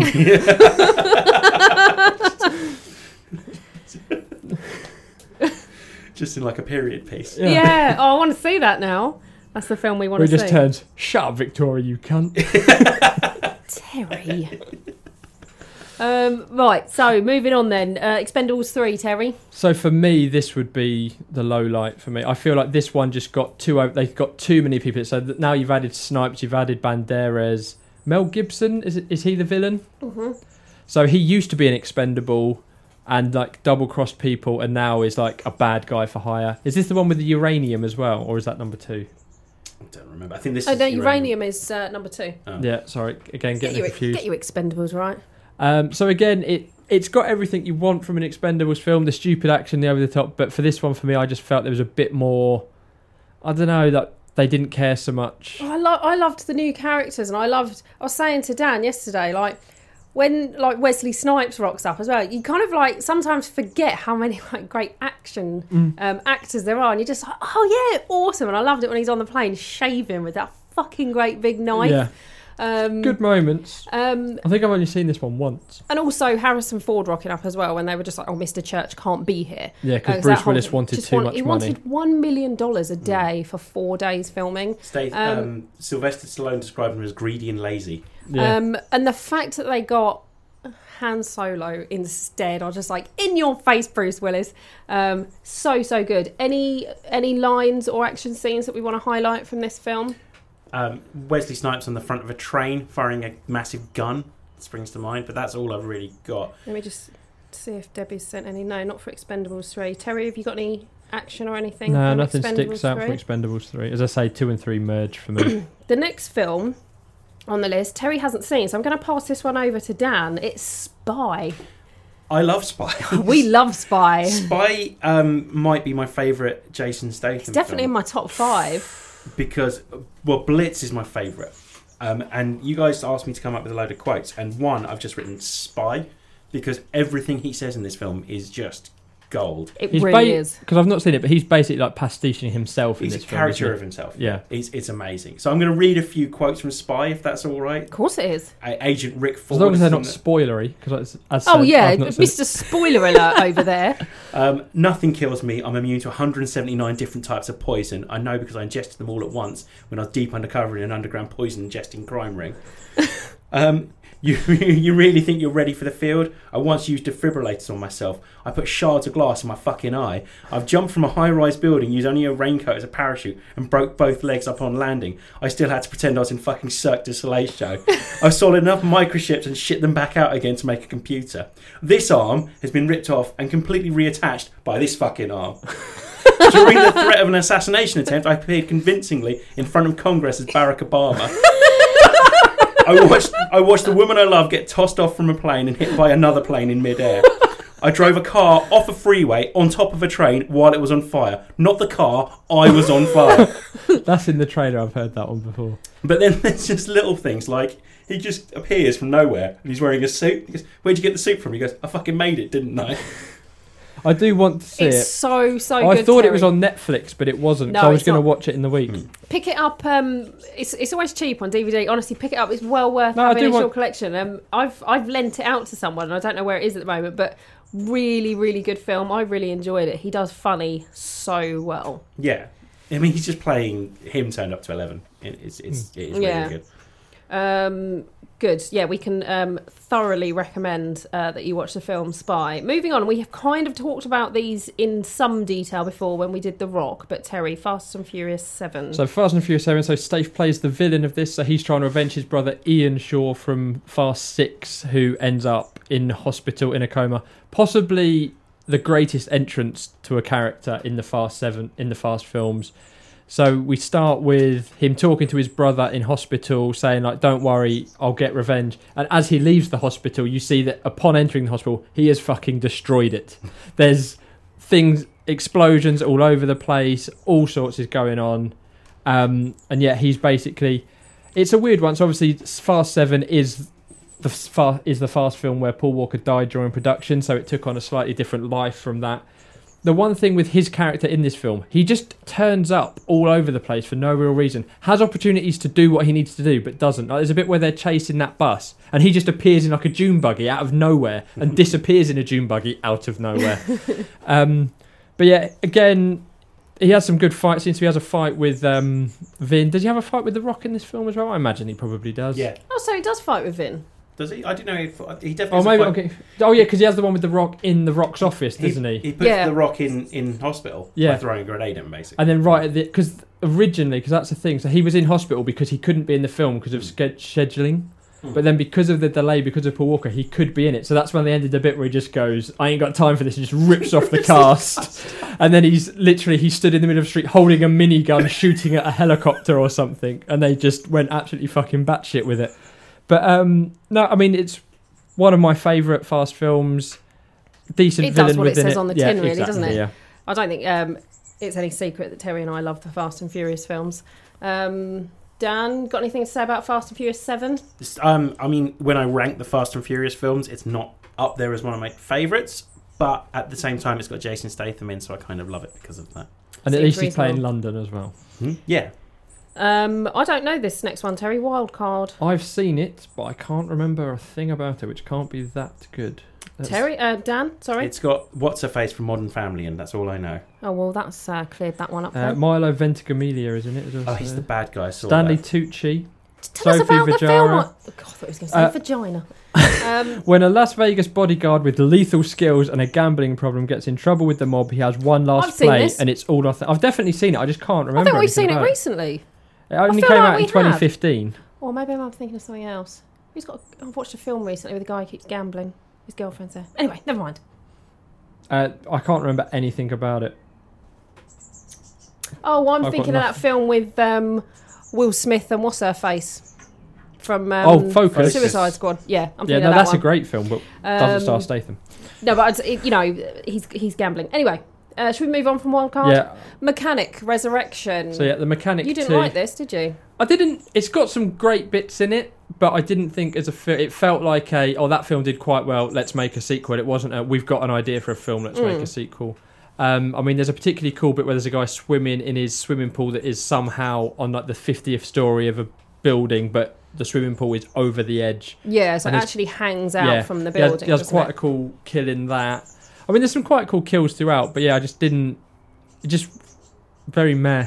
I, I quite enjoyed it, and I liked the elaborate nature of that um, scene. I know he has to kill people and make it look like an accident, so the fact that he uses suckers to hold himself up underneath this swimming pool, 50 stories up, to drill a tiny hole in a swimming pool so that eventually this guy gets sucked effectively down a plug hole Sucked off. and then lower the tone sucks down the plug hole and then falls 50 floors to his death so that it doesn't look you Yeah. know so it's supposed to look like an So it's accident got good but kills what in it. an accident what an accident i thought that was a cracking scene um, yeah i didn't mind it Yeah, no. it's Okay. um, anything to say about it dan No, I liked it. I, th- I think it was one of those ones where they came up with the set pieces before they came up with the plot. yeah, exactly. Um, and It but was just trying to up the ante. Yeah, but the, the, it, it's it's a fun thing to look at. It's Hmm. one of those things, and that scene in particular is is, is very very fun to look at, and that's on all the posters. because yeah yeah they yeah know it's that on the that's cover yeah. i think Yeah. Um, okay, so thankfully we've reached the end of the list. The only reason I say thankfully is because we're sat in a conservatory and it's starting to hot up.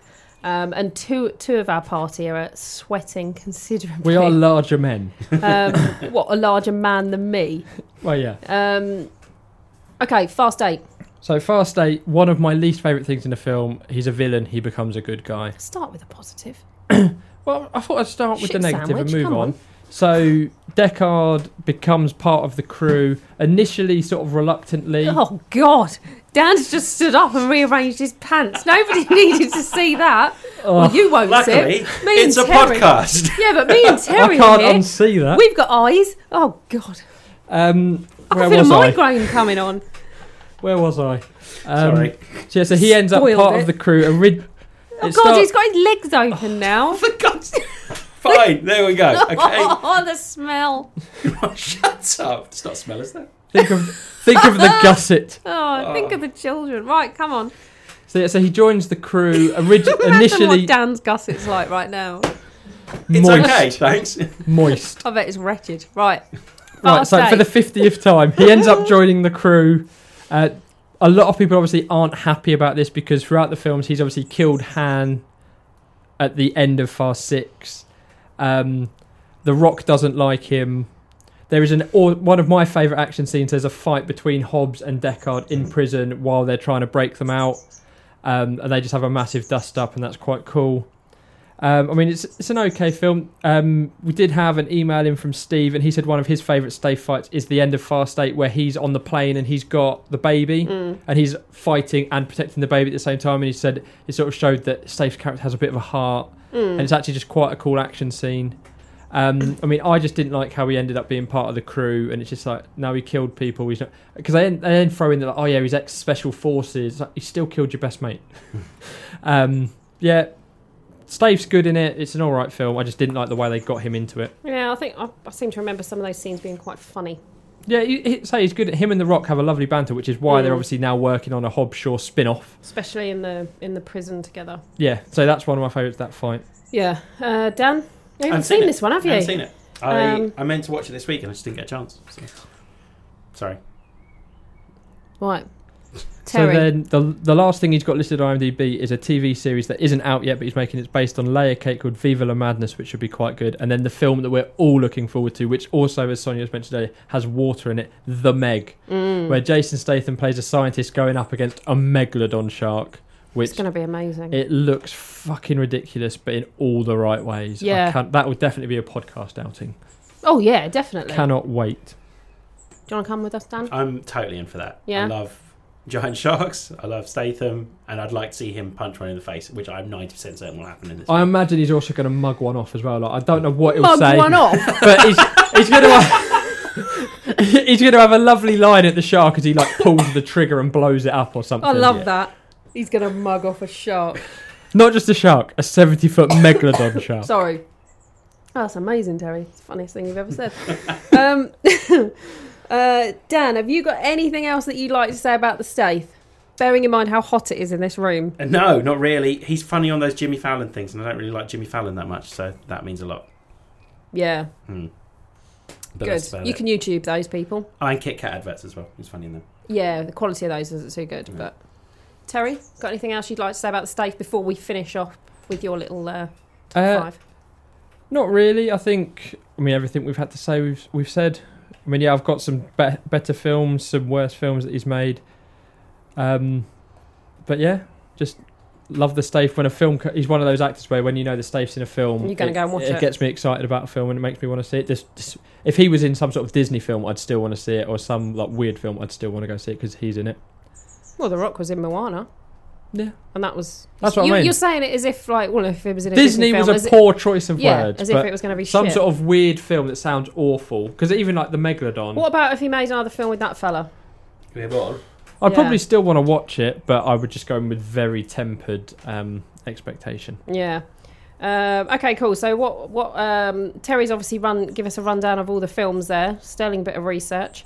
Um, Terry, give us your top five Staith films. So this isn't a top five in one, two, three, five. These are just my five favourite Stave films. So for me, Snatch is right up there. It's one of the most watchable, as we talked about, like great quotes. Expendables, just ridiculous. Italian Job, and Okay. Crank Two.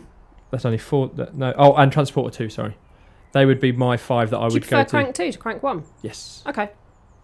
I just think, as we talked about, like they went a bit further with like the stupid ideas and with Yeah. the camera angles and stuff. Like, that. I just feel like the first one was an experiment, and the second one was we can do it. Let's let's go for it. What about bottom five? Is your Kex file bottom one? Yes. So that would I gave that one star on Letterbox. That would be my least favorite Statham film by a million miles. Other ones that I didn't enjoy so much, so Revolver, Transporter Three, Homefront, and Parker. Okay. Um, but again, I wouldn't say that they're way off in the bottom. They're just the ones that they're ones that I would least want to watch again. So it's Yeah. not necessarily that they're bad, but they're not. One of the big things with a stay film is the rewatch value because it not Yeah. like there's not like big twists in it that ruin watching the film. It's just watching some great action. Yeah. Dan, have you got anything else you want to say about the Staith?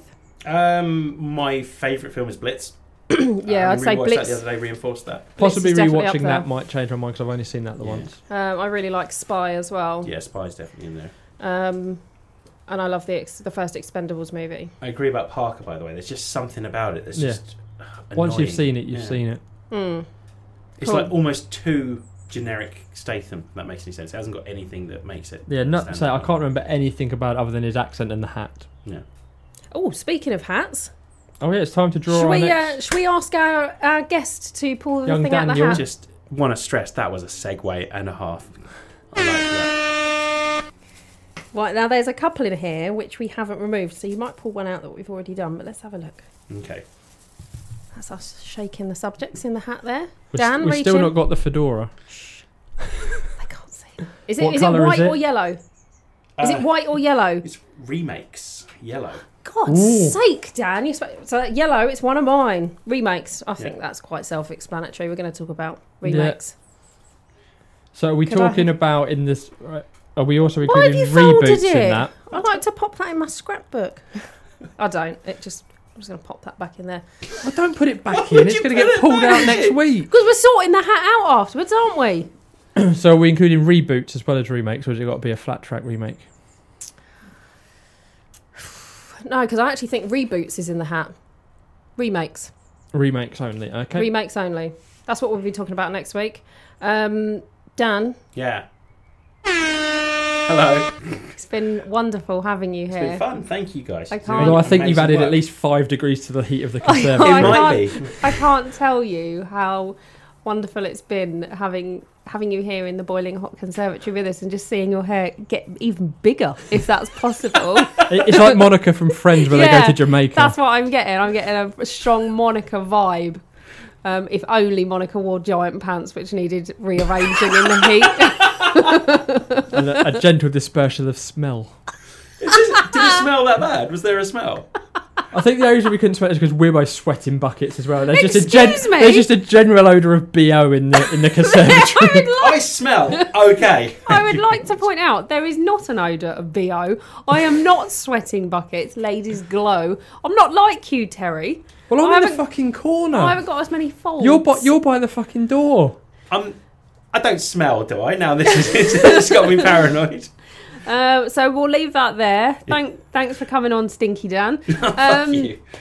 I'll tell you what, Dan. Do you want to do your social I was media just about bit to say first? Tell Yeah, us, Dan. sure. Tell us where we can find your the Too Much Time in Our Hands podcast, not Gridiron Gents. So Gridiron. It's uh, Gridiron. It's at Gridiron Gents on Twitter. If you want to uh, know about anything American football related, we consider ourselves to be quite good at it. If you have an interest in it, we can talk you through it. We It's can actually podcast quite it. interesting. If you like American football, uh, if you don't, it's, it's really boring. Oh, He knows what he's talking about. Thank you. I do. Um, the others do anyway. Um, uh, too much time on hands is at 2mtoh on Twitter, at Facebook's facebook.com forward slash tmtoh, and the Instagram is tmtoh. You've already done that. Twitter. Twitter. Did I say that? No. I said Twitter. Did you? You did Twitter first. Yeah. Oh, sorry. Um, and, Too busy hovering over the button. Yeah. and We're too then, busy sweating buckets. and then um, I. Uh, it, that, you've thrown me off. My personal one is McGloogly pretty much everywhere, so you can search me for that. It won't get tired. Terry, where are we? So we are on Instagram at Theatrical Cut Pod. We are on Twitter at Theatrical Cut. I'm on Twitter and Instagram as at Prefax. And Sonia, you are. I'm Bloody Mallory on Twitter and Mallory underscore watches on Instagram. If you want to find us on Facebook, uh, we're probably going to piggyback on the main uh, Yeah, it's too much Too work much doing a time. Facebook. Too Much Time on Our Hands. Uh, So just to Facebook say, with the page. Twitter, we've started doing a few more posts on that. We're now just posting randomly what we're watching, whereas Instagram we tend to tweet about or Insta about the show itself. We're just specifically about the we're just show. messaging about what we're watching and stuff like that. So there's a bit more going on on the Twitter. Yeah, so with the Twitter, if you want to find out what we're watching, what we're doing during the week, you can obviously have a look there, and also on our personal Instagram pages. Um, if that takes you, fa- if you also want to see pictures of um, my cat and Terry I don't Chicken Nugget Challenge was know, on there. chicken so- nugget challenge. Yeah, revolting. Thankfully, the aftermath of the what I chicken say. nugget challenge. Good, we didn't do it was not last on there. night, wasn't Lovely. it? Are we done? Are we done? Thank God. I knew this was going to be a long one. I didn't realise it would be quite so hot. Possibly next time we don't go through Um, every film an actor's ever done. It was the stave though. It was a special one. It was a special he one. is our hashtag. Especially if we get to fave. like Arnold Schwarzenegger, where he's done like a million films. No, we're gonna have to um, we're gonna have to trim that one down a little bit, I think. Um, okay, so thanks for listening. I've been Sonia, he's been Dan, Terry's been Terry. Mike, drop.